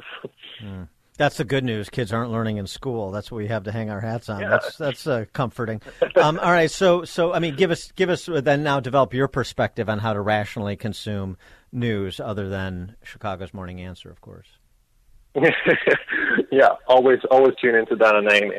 Um, no, like I, I, I mostly come around to this position that you probably shouldn't consume it at all. Like it's noise, it's in the way. Uh, our brains are not equipped for it. We have this informational overload. You know, turn on any news show and it's like breaking, breaking. This thing is happening and this story is developing, and it's always stories that, if you you step back for a minute, they don't actually affect your life or anybody's life Uh, maybe you want to watch the Weather Channel. That's cool because you know it's gonna, you know, if you bring an umbrella or not, um, or the traffic or something. That makes sense to me because it's you know serious information that isn't that politicized. Uh, but anything else, I'm not so sure what it gives you. News by its very nature is extreme. You know, like what you do every single day, normal kind of things that happen. You know, you drive to work, you get up, you leave your kids somewhere, you like take a shower. That's not going to go on on the news because it's normal. So the kind of stuff that goes in the news are extreme things. And if you consume extreme things over and over and over, you're going to get a very weird view of the world. Um, and I definitely think that's one of the reasons that people have like such strange impressions of what's happening. You know, um, we don't know. Like my favorite example is uh, all these tests that people like Hans Rosling and and and, and Gapminder people have been doing. Like, you know, how many people were uh, lifted out of poverty? What's you know. Uh, all, all of like, what's the, how many people have diabetes in your country? Like things like that. People don't have a clue because you know things are in your face and you get a distorted view of the of the world. So when things get better, you tend to believe that they actually get worse. Well, how did you wean that. yourself off of the news? Uh, my my favorite trick is to just not watch it and and read instead. Consume slow news. If you want to read serious things, read books, read magazines, uh, listen to long form podcasts, listen to serious conversations that aren't clickbaity and aren't you know like thirty second segments on you know CNN or something. Um, and uh, my other favorite trick, I, I use Twitter a lot, but I, I I curate it heavily by muting all the things I don't want to see. So there's a function there where you can mute your words, mute words. So I mute everything I don't want to see. And every time there's some big event happening in the news, I don't see the news, but I see other people mentioning these words, and I mute them. Okay, and, what words? Have, what, Yeah, tell exactly. us the I wanna words know. that you've you've muted. I've got a suggestion. I got one. Let me see if Oh, I, I mean- I'll- let me let me let me let me posit one guess and then you tell us. Here's a word that Joakim Book mutes: existential. Um, actually, I might not. That might that one might not be on You- the on you better the muted list. Yeah, you Greta better add it. Thunberg is definitely she is. She's definitely on it. Uh, the Donald is definitely there. I the la- latest ones I added were Hamas and Gaza. Like I don't want to see that. I don't need that. And what what was the first one you said? Who's who's who's Uh. Hamas. Oh no, no. Oh, Greta Thunberg, the Swedish climate activist who likes to say say existential. Oh, oh, yeah. She is definitely on the list. Yeah, yeah, yeah, yeah, yeah. She's definitely there. Uh, all right. Well, ex- you know, since everything is an existential threat, I mean, to your point about extremism and, and crisis. hysteria inducing, right? Exactly. Um, I, so, uh, as you're all right, uh, trying to tackle serious things and push away the noise, what about the serious things that are going in the West with respect to uh, popular revolts, for lack of a better description? Uh, Geert Wilders in the Netherlands most recently, but before that, last week we spent a lot of time talking about Javier Milei, and um, and and and he is uh, you know bringing some a serious paradigm shift, or at least he intends, it would seem, to bring a serious paradigm shift to Argentina, including uh, the dollarization of Argentina.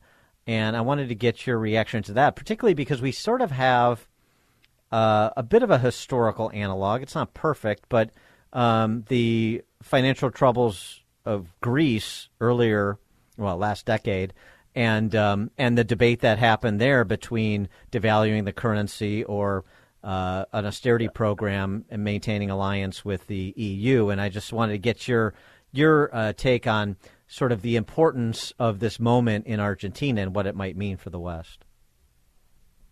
Yeah, I mean, I I follow it not super closely, but uh, I find it very interesting. I used to live in Argentina a decade ago, um, and you know, I'm a libertarian by philosophy, so obviously this is an exciting moment to see what what's going to happen, um, and to see what what he actually manages to pull off. My understanding is that he's kind of gridlocked in parliament and things, so he might not be able to do as many things as he wants to, or says that he wants to, anyways.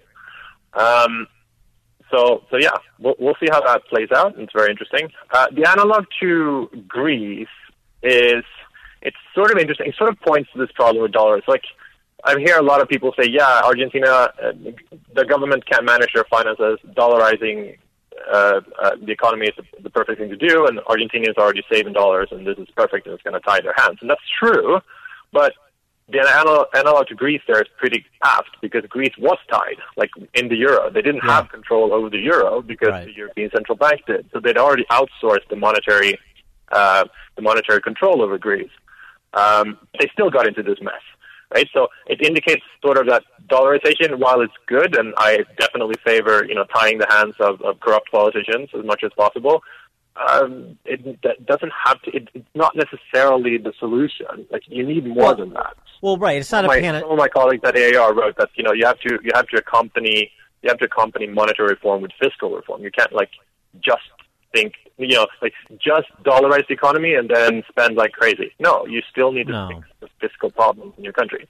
Of course, it's not a panacea, but it, it is an, an important um, statement of principle because what it essentially says, what Milei is essentially saying, as I understand it, is that um, the savers and the small entrepreneurs and the poorer households, they're not going to pay the heaviest price, which they do with inflation.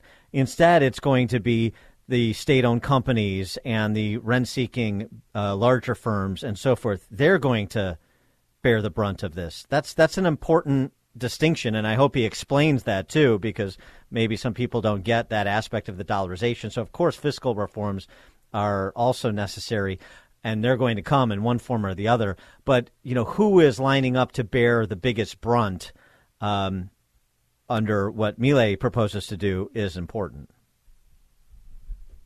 Yeah, absolutely. And and you got to keep in mind that the people in Argentina who have access to dollars are generally not the poorest. Um, so so when it's like it's very hard to fairly dollarize or fairly get out the, of a but currency. they're the but they're the savers. But they're the savers. Uh, the poorest people in a, in a society, they may. They no, may no, no, have- no. The, the people mean, with the like- people with the people with dollars are the savers. Is my point. Yeah, yeah, yeah, yeah, yeah. That's true.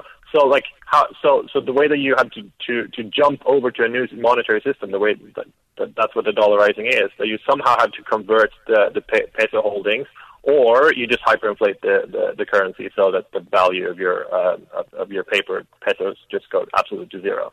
But in that case, you hurt the poorest a lot because they're the ones who actually hold some pesos. Nobody else holds any pesos.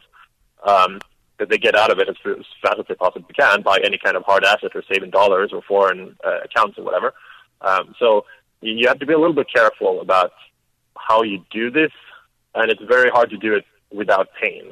Um, Oh no, there's going to be pain. I mean, you know, it's a, it, and we see this in the West too. I mean, we're obviously not in the position of Argentina with 140 percent uh, uh, inflation in October, but but um, on our way there. Well, right, and and Yeah, you know, on and our get- way there, yeah. and every country in the West getting out of the uh, uh, expansive, unfinanceable government that we've imposed on ourselves. None of that is going to be without pain. Yeah, Nowhere. absolutely. Nowhere. The, the only the only benefit I see is that you know Argentinians there, there's like a collective mentality and a collective history. Like people know that you should not trust your politicians, you should not trust your monetary authority, you should not hold pesos, you should do everything in your power to get out of pesos. Um, but I think Americans and Europeans don't really have that basic mentality. They, you know, like a lot of Americans are very proud over the dollar, and they want to, you know, they, they don't mind holding a bunch of dollars, but they don't. They miss out, miss out this idea that they're just siphoned off value via the constant inflation. Uh, so people just hold their nation's currency. They, they don't have this mentality or understanding that a lot of Argentinians have. That you know, you can't just sit on cash. You need to like get out because these guys are not trustworthy. Yeah. Um, Well, you that's- can't hold their their. That. That, that, that may be changing ever so slowly, but it's there's definitely some change afoot. Uh, Joakim Book, writer, researcher, editor on all things money, finance, and financial history. Joakim, thanks for joining us again. Appreciate it. Thanks for having me on. Thank you. And he joined us on our turnkey.pro answer line. Listen to podcast of Dan and Amy from the AM 560 mobile app. Download it today at 560theanswer.com slash mobile. This is Chicago's Morning Answer with Dan Proft and Amy Jacobson on AM 560. The Answer.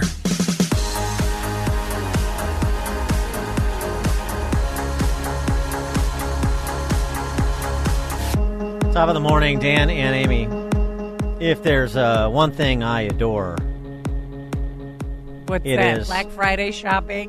it is uh, promos from network affiliate reporters and anchors, sta- station promos. Okay. And uh, particularly station promos that have that Homer esque angle, you know, best city in the world and all that.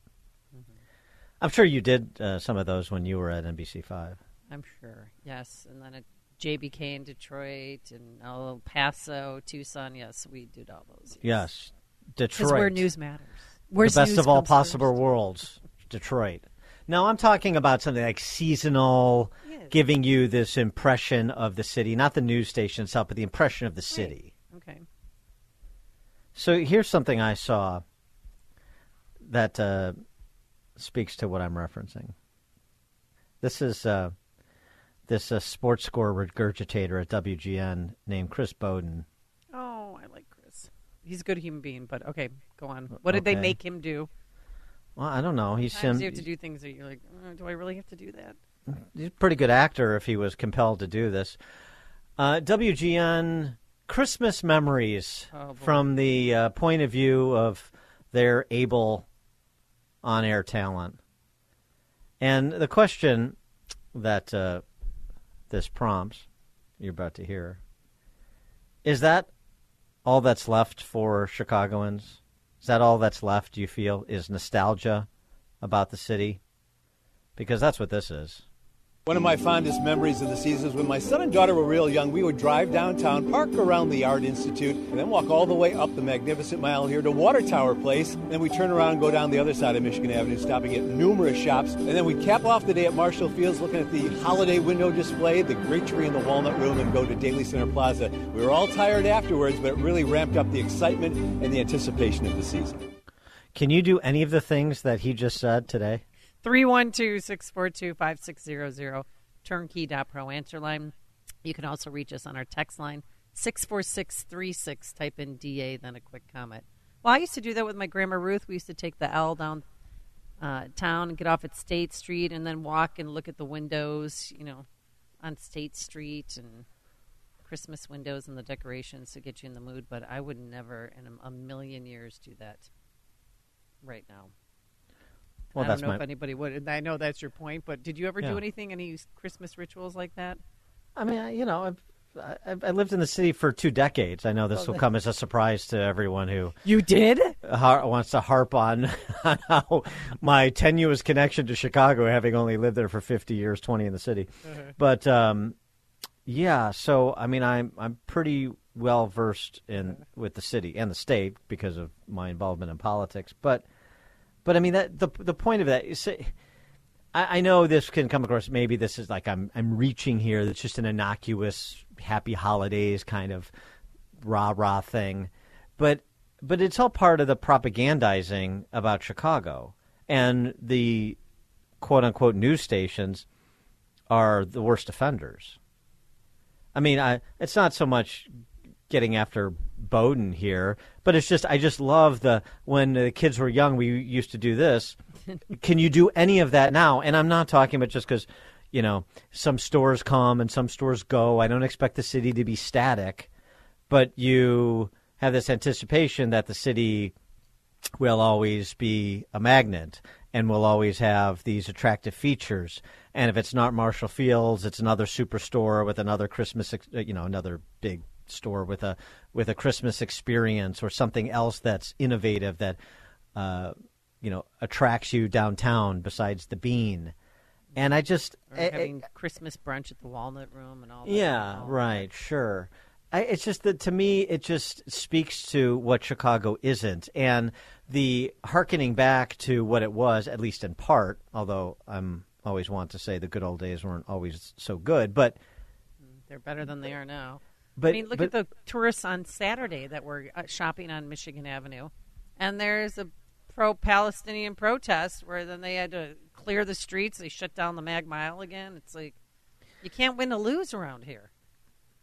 yeah, and I mean, they have a right to to- do that, but it's like there's a time and a place, and it's come on. it just seems to me though that like that that that sort of uh, propagandizing by WGN is well exactly that. It's more of the beautiful lie telling. Don't um don't pay attention to what you see and experience now. remember what it used to be like. 312-642-5600, turnkey.pro answer line, 64636DA, turnkey.pro text line. Susan in West Chicago. Hi, Dan and Amy. I'm rem- wondering how many people in Chicago remember the Marshall Fields broadcast on the radio of the Cinnamon Bear. Oh, the cinnamon bear. I don't recall. Tell us more about this cinnamon bear. Oh, wasn't it that was- wasn't that Warner Saunders' nickname? Um, it was just a little. It's two little kids, and this, their magic bear came to life at Christmas time, and, and it's really, it's just really cute. It's sweet. Well, I have to tell you, cinnamon bear's been shot in a That's what they drive-by. call it. Cin- Case I- of mistaken identity. Isn't Cinnamon Bear was a was a pimp on the West Side, wasn't he? Or am I? ma- or Did I have that confused? Um, yeah. Well, now it's Huggy bear. you know what was that guy's name? In Uh, Starsky not- and Hutch. Yeah, Huggy Bear. Huggy now, now, now it's uh, yeah. Walk down the Mag Mile and get hit over the head by Oh, when, when oh. somebody grabs a log from the Starbucks display. Yeah, from the Christmas display and uses it to. I mean, I know- somebody, and she's still in ICU. I, I know these are these are one-offs, but you know, a number of one-offs. They you aggregate enough one-offs, and it starts to tell you something about the environment. It just, it just. I mean, the the story all morning that Mike Scott's been reporting about the. Uh, the uh, migrant base camp that's going up in Brighton Park that wasn't going to be going up in Brighton Park until they did an environmental review. Of course, that's by the boards. It's it's moving along. Construction starts today with the tents.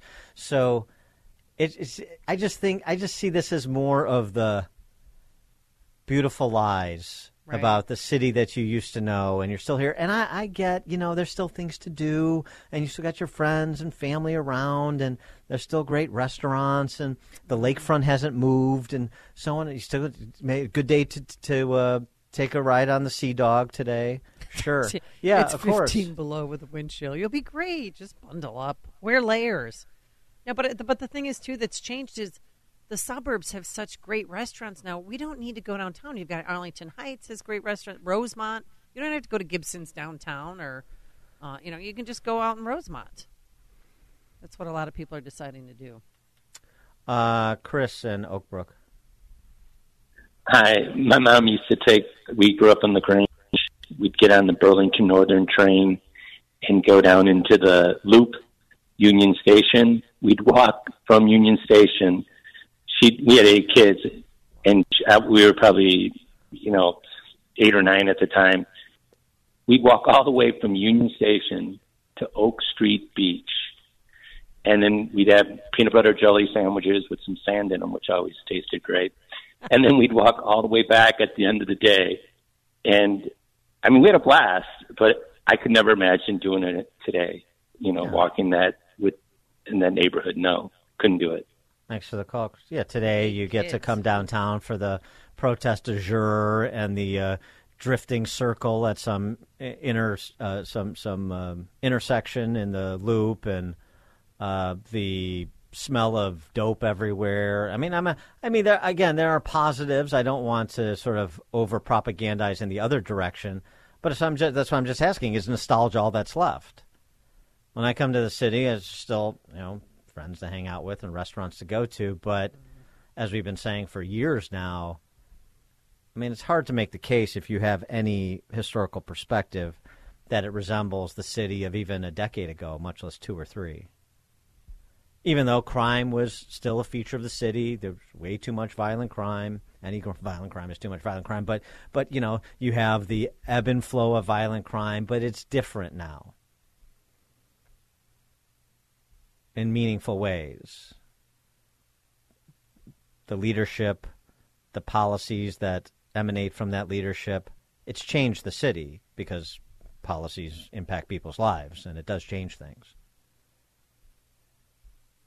Yeah, taking the kids down, walking on the Mag Mile, going to Marshall's. Right, sure. Okay. Greg in LaGrange. Hi, good morning, guys. You would think that some of those memories would awaken some for a better uh, for a lack of a better term, animal spirits on trying to get the city back to what it was. But I think this idea that uh, we don't have to go down to the city, we can always go to Rosemont or we can go out to the suburbs. Well, I'll tell you what, what's in the city is coming out to us in the suburbs. Yeah, I saw a couple of guys robbed a Macy's in Oakbrook yesterday or over the weekend. hmm Yeah, I heard there were some. Uh, I heard there were some problems right over the, you know, in Forest Park too. Um, you just can't escape it, and trying to think that you can will get you nowhere. Unfortunately, I think we had this discussion today. We are going to hit rock bottom. You think this is rock bottom with 12 burglaries on Thanksgiving and another 20, I guess, here overnight? Come on. You want to hit rock bottom, it's going to get a lot worse. So, the better way gird your loins, people. It's the way they Thanks for the Christmas call, shop. They just robbed Chicagoans. What, within a two to three hour span, 20 plus people were robbed. Uh, Andy, Dallas, Texas. Yeah, so we uh, used to have a big luncheon, bunch of board of trade guys at, at, down at Gene and Georgetti's every year for you know a Christmas holiday celebration. None of those guys will even come into the city anymore. The ones that are still in the suburbs and haven't migrated to Naples. So, you know, the animal spirits of turning the city around are are they've they've relocated to other states.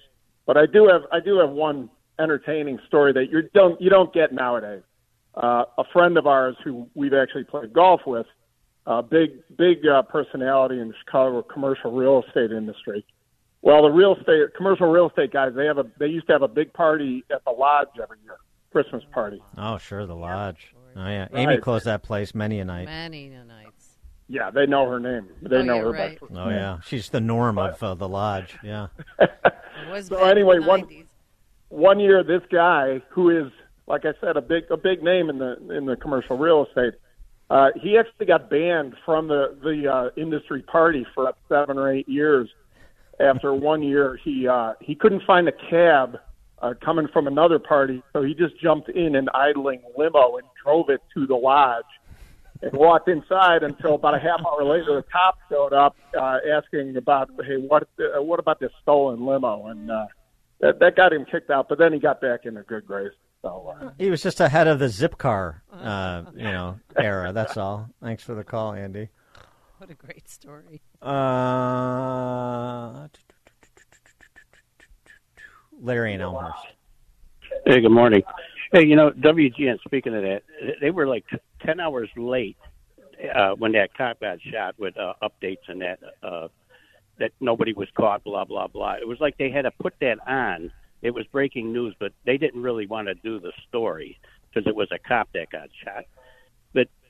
Second point is uh, there's a way to get around the uh, semi-automatic gun law. Go to uh, Washington uh, gun law. Ron Bevis of uh, Law Weapons in Naperville.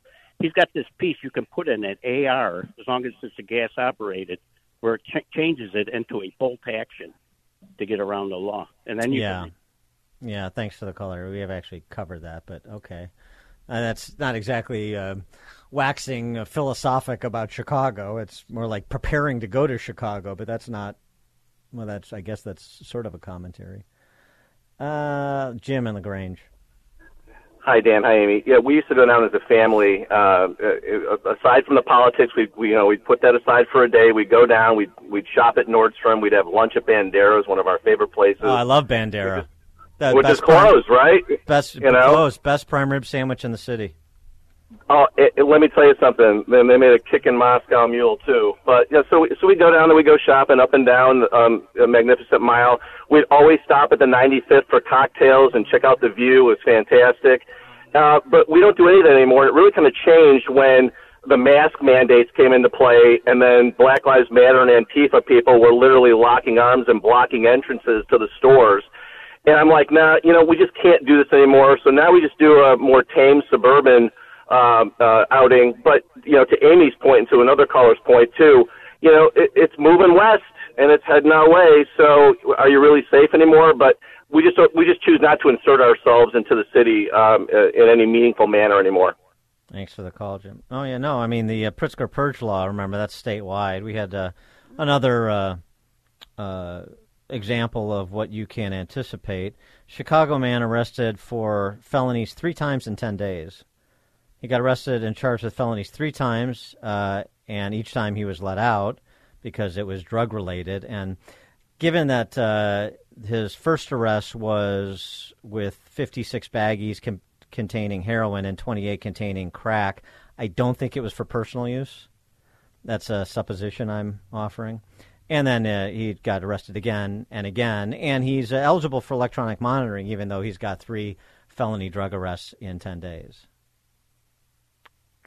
So that's not limited. You know, this uh, these individuals are not bound by the imaginary corporate boundaries of Chicago, at least in terms of mobility. Right, which is what we spent a lot of time trying to convince people of. But again, the beautiful lies, the nostalgia, just too powerful. Hey, you don't run down Chicago, you don't run down Illinois. And again, to describe reality is to run it down per these propagandists. Tom, Blue Island. Hey, good morning, Dan and Amy. Uh, my mom, you one year it was one of the years of Chicago Fest planned a whole week to take the four of us downtown. My sister and my two brothers and I. We went to Chicago Fest one day, went to the beach one day, went to the Sears Tower another day, and uh, the last day she took us to a real nice restaurant, and we loved it. Took the took the bus down there, the Archer Express, Kedzie Bus Archer Express, and uh, and it was awesome. And there was never even a hint of any kind of trouble, and uh, that would never happen now. And the only time we go downtown now, you know, at least two or three of us are packing, and we're only going down there to drink. A couple of them are coppers, but four big guys, and we still look around just to be safe that no one wants any trouble. Thanks for the call, Tom. Dan and Amy, Chicago's Morning Answer. There's only one radio show in Chicago talking about today's biggest stories and telling you what they really mean. That show is this one Chicago's Morning Answer on AM 560. The Answer. Top of the morning, Dan and Amy. Just a postscript on our brief conversation about favorite restaurant. I know why Gene and Georgetti's is your favorite restaurant. Why? I, I, feel because they have great food. I feel compelled to tell our audience why. Oh no! What do you got, boss? Because you and your gal pal Lissa are treated like uh, the uh, queens of England. There. Well, I mean, it's all, our picture all, was on the wall for a yeah, while. Exactly. And it's we all did status. Go to Italy. Well, we ran into the owners uh, when we were in Italy, and then just hung out with oh, them for the rest yeah. of the week. Yeah, I've seen that routine in there, and it's like something out of Goodfellas. Everybody stands up and the kissing on the cheeks Yes. and all that. Yeah. So Which it's table this- would you like, Mrs. Jacobs? yeah, right. It's the status thing. See, whereas uh, me, Yeah. being humble and lovable, I'm Oh, just so lovable. you I'm just another. I'm just another patron at Le Nomad. It's no no fanfare, no big deal. Uh-huh. I'm there for the food and the experience. Okay. I don't need to be feted. See? Is your picture on the wall? No. I The think pic- not. The picture's on the wall. No, because it's, it's a, well, never mind. It's but no, the there are no anymore, pictures on the wall. There's art on the wall. But it's would just authentic. They haven't changed anything. There's still paneling on the walls, and you know, it's just old school Italian, great steakhouse. Uh, yeah, I, I like Gene and Georgetti's, but yeah. all right. I'm just eh, you know, I just want to make sure people understand that a lot of it, it's like what what makes Gene and Georgetti's better than Chicago Cut or all the other steak. It's because that's where Amy and her friends get treated like royalty. That's why. of course. Yeah. All right. Which is part of the experience. I grant you. All right. Uh, all right. Uh, so let's get to Evanston. So we broke the story on this show uh, back over the summer about uh, Evanston Township High School, which is completely run by race hustling identitarians, and uh, the academic performance shows, which is to say terrible, and most terrible for those they most focus upon students of color, black and Latino. Boy, gee, that doesn't repeat itself everywhere. Ch- Chicago, for example. Anyway, uh, we uh, got wind that uh, the AP classes, where being segregated by race with special assistance for students who are black or Latino. Black AP math section, Latino AP math section, and uh, facilitators, extra uh, you know, instructive, instru- uh, extra staff to instruct on on the t- subject and the test. And this was uh, sort of dismissed. Nobody really picked it up. You don't want to talk about it. And uh, our friend Mark Perry, uh, professor of econ emeritus at University of Michigan, uh, picked up on the story, filed a, um, a, civil rights complaint against Evanston Township High School because what they were doing was in violation of civil rights laws. And then they quietly uh, changed the verbiage in the catalog to be uh, compliant with Title IX, and Title VI. But it was it was a nothing burger. Oh, really? Hmm. Okay. Well, uh, over the weekend, Wall Street Journal expose to shrink learning gap. This district offers classes separated by race. High school in Evanston offers so-called affinity classes in which black and Latino students are separated from white students. Oh, I guess we weren't making it up. I guess it's a real thing. And now they're going to lean into it after the fact, after they're technically compliant, but certainly not substantively. Unless you think segregating students by race is something we should go back to? We should overturn Brown v. Board of Education? It seems like the leadership at Evanston Township High School would be compelled to support that in if they were going to be intellectually consistent, although again that's not their strength. Uh, yeah, battling the academic achievement gap between black, Latino, and white students. So now they have classrooms voluntarily separated by race. Nearly 200 black and Latino students at ETHS signed up this year for math classes and a writing seminar intended for students of the same race taught by a teacher of color. Because, as we know, only black teachers can teach black students, only white teachers can teach white students, and so forth, right? That's what you want to do? Uh, the uh, and, and you know they volunteered. Hey, this is this is the students desiring it. Oh, really? Because that's what they'll say. So, so there was no influence exerted by the die staff and the assistant superintendents and the superintendent and the school board and the no, no. They weren't suggesting this would be a good idea. This is something the students all came up with by themselves because, you know, uh, you come out of the womb just saying I I want to just be with people who look like me and no one else, particularly when it comes to math and reading education. Sure. That's about uh, the quality of the intellect you're dealing with here, these identitarian apparatchiks. The uh, so-called or the optional so-called affinity classes designed to address the achievement gap by making students feel more comfortable in class, according to district leaders, as if the district has any leaders. Monique Parsons is, is the Evanston School Board vice president. Our black students are, for lack of a better word, at the bottom consistently still, and they're being outperformed consistently. It's not good. Mm-hmm. No, that isn't good. Wonder why that is. Uh, and uh, so they've gone this way. You can't do it mandatorily, so you do it voluntarily with some encouragement. Uh, Dina Luna, who leads Black Student Achievement Initiatives in Minneapolis, there's a model. A lot of times within our education system, black students are expected to conform to a white standard. Is that really, really, is that what it is? Hmm.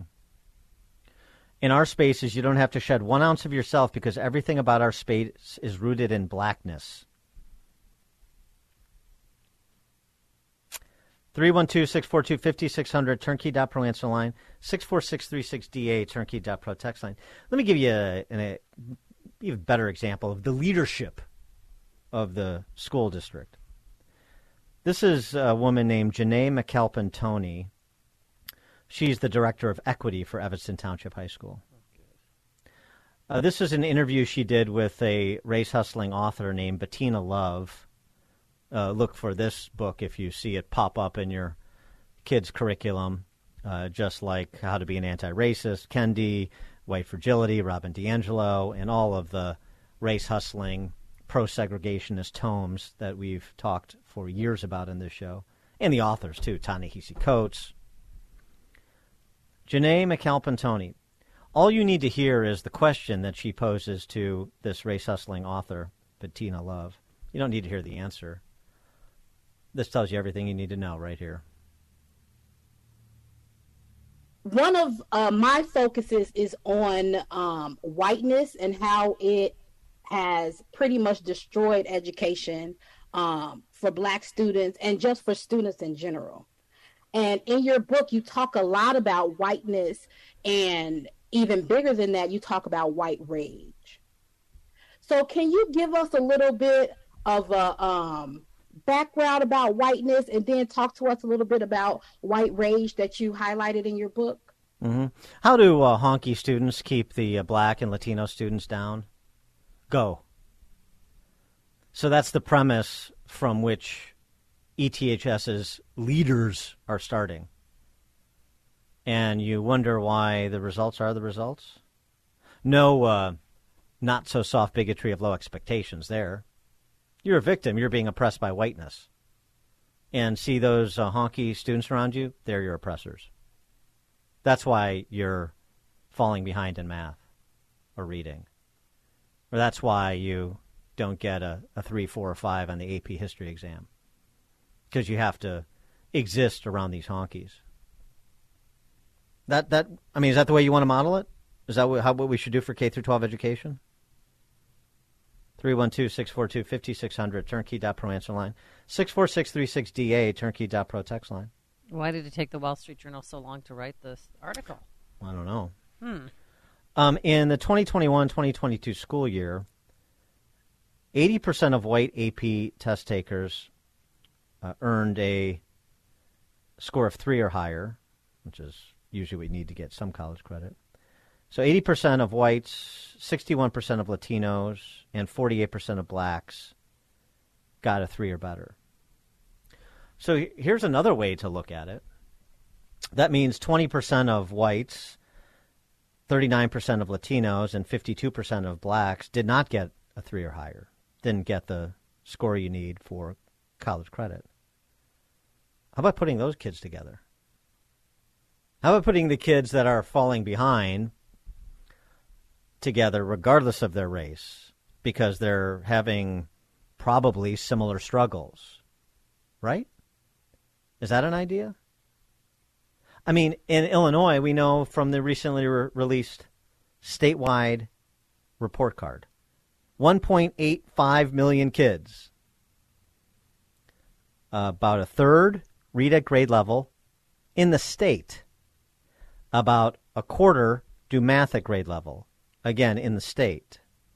So it seems to me there's a lot of kids, white, black, Latino, and other, who are struggling to graduate, at least with the requisite skills to go on to post secondary education or the workforce, much less get uh, the scores you need for uh, AP tests for college credit. So, what about just focusing on uh, the good students, the students that are getting it, that are at or better where they need to be? Maybe even enlisting some of them to be tutors for their classmates, regardless of race, and helping the kids, providing a little extra help for the kids that are falling behind, uh, that are behind, regardless of race. That that's another way to do it. Right, but that makes too much sense. Well, it makes too much sense in Evanston and most of Chicagoland and most of the K through 12 government school systems. Tony on the south side. Yeah, uh, yes, uh, good morning. Listen, I was telling your screener, I, I really believe that it started when we accepted the Ebonics, when we went from the uh, term ask to X. And at that particular point, things started going downhill. Thanks for the call, Tony. I mean, it's just the the larger point. I don't know that you pinpointed on a single instance. It's the larger philosophy uh, about how kids learn and whether race is central to how they learn. And I would argue it isn't. And they would argue it is the most important factor. And there is no scholarship to support that claim. But it doesn't matter because it's not about scholarship, it's about politics. John in Florence, Wisconsin. Well, you know, I was watching some of the stuff that came out of Gaza, you know, um, that uh, Hamas puts out where they have the little five and six year olds. You know, well, if I if I slit the throats of five Jews and I killed ten Jews with a grenade, I got fifteen dead Jews, and they jump up and down.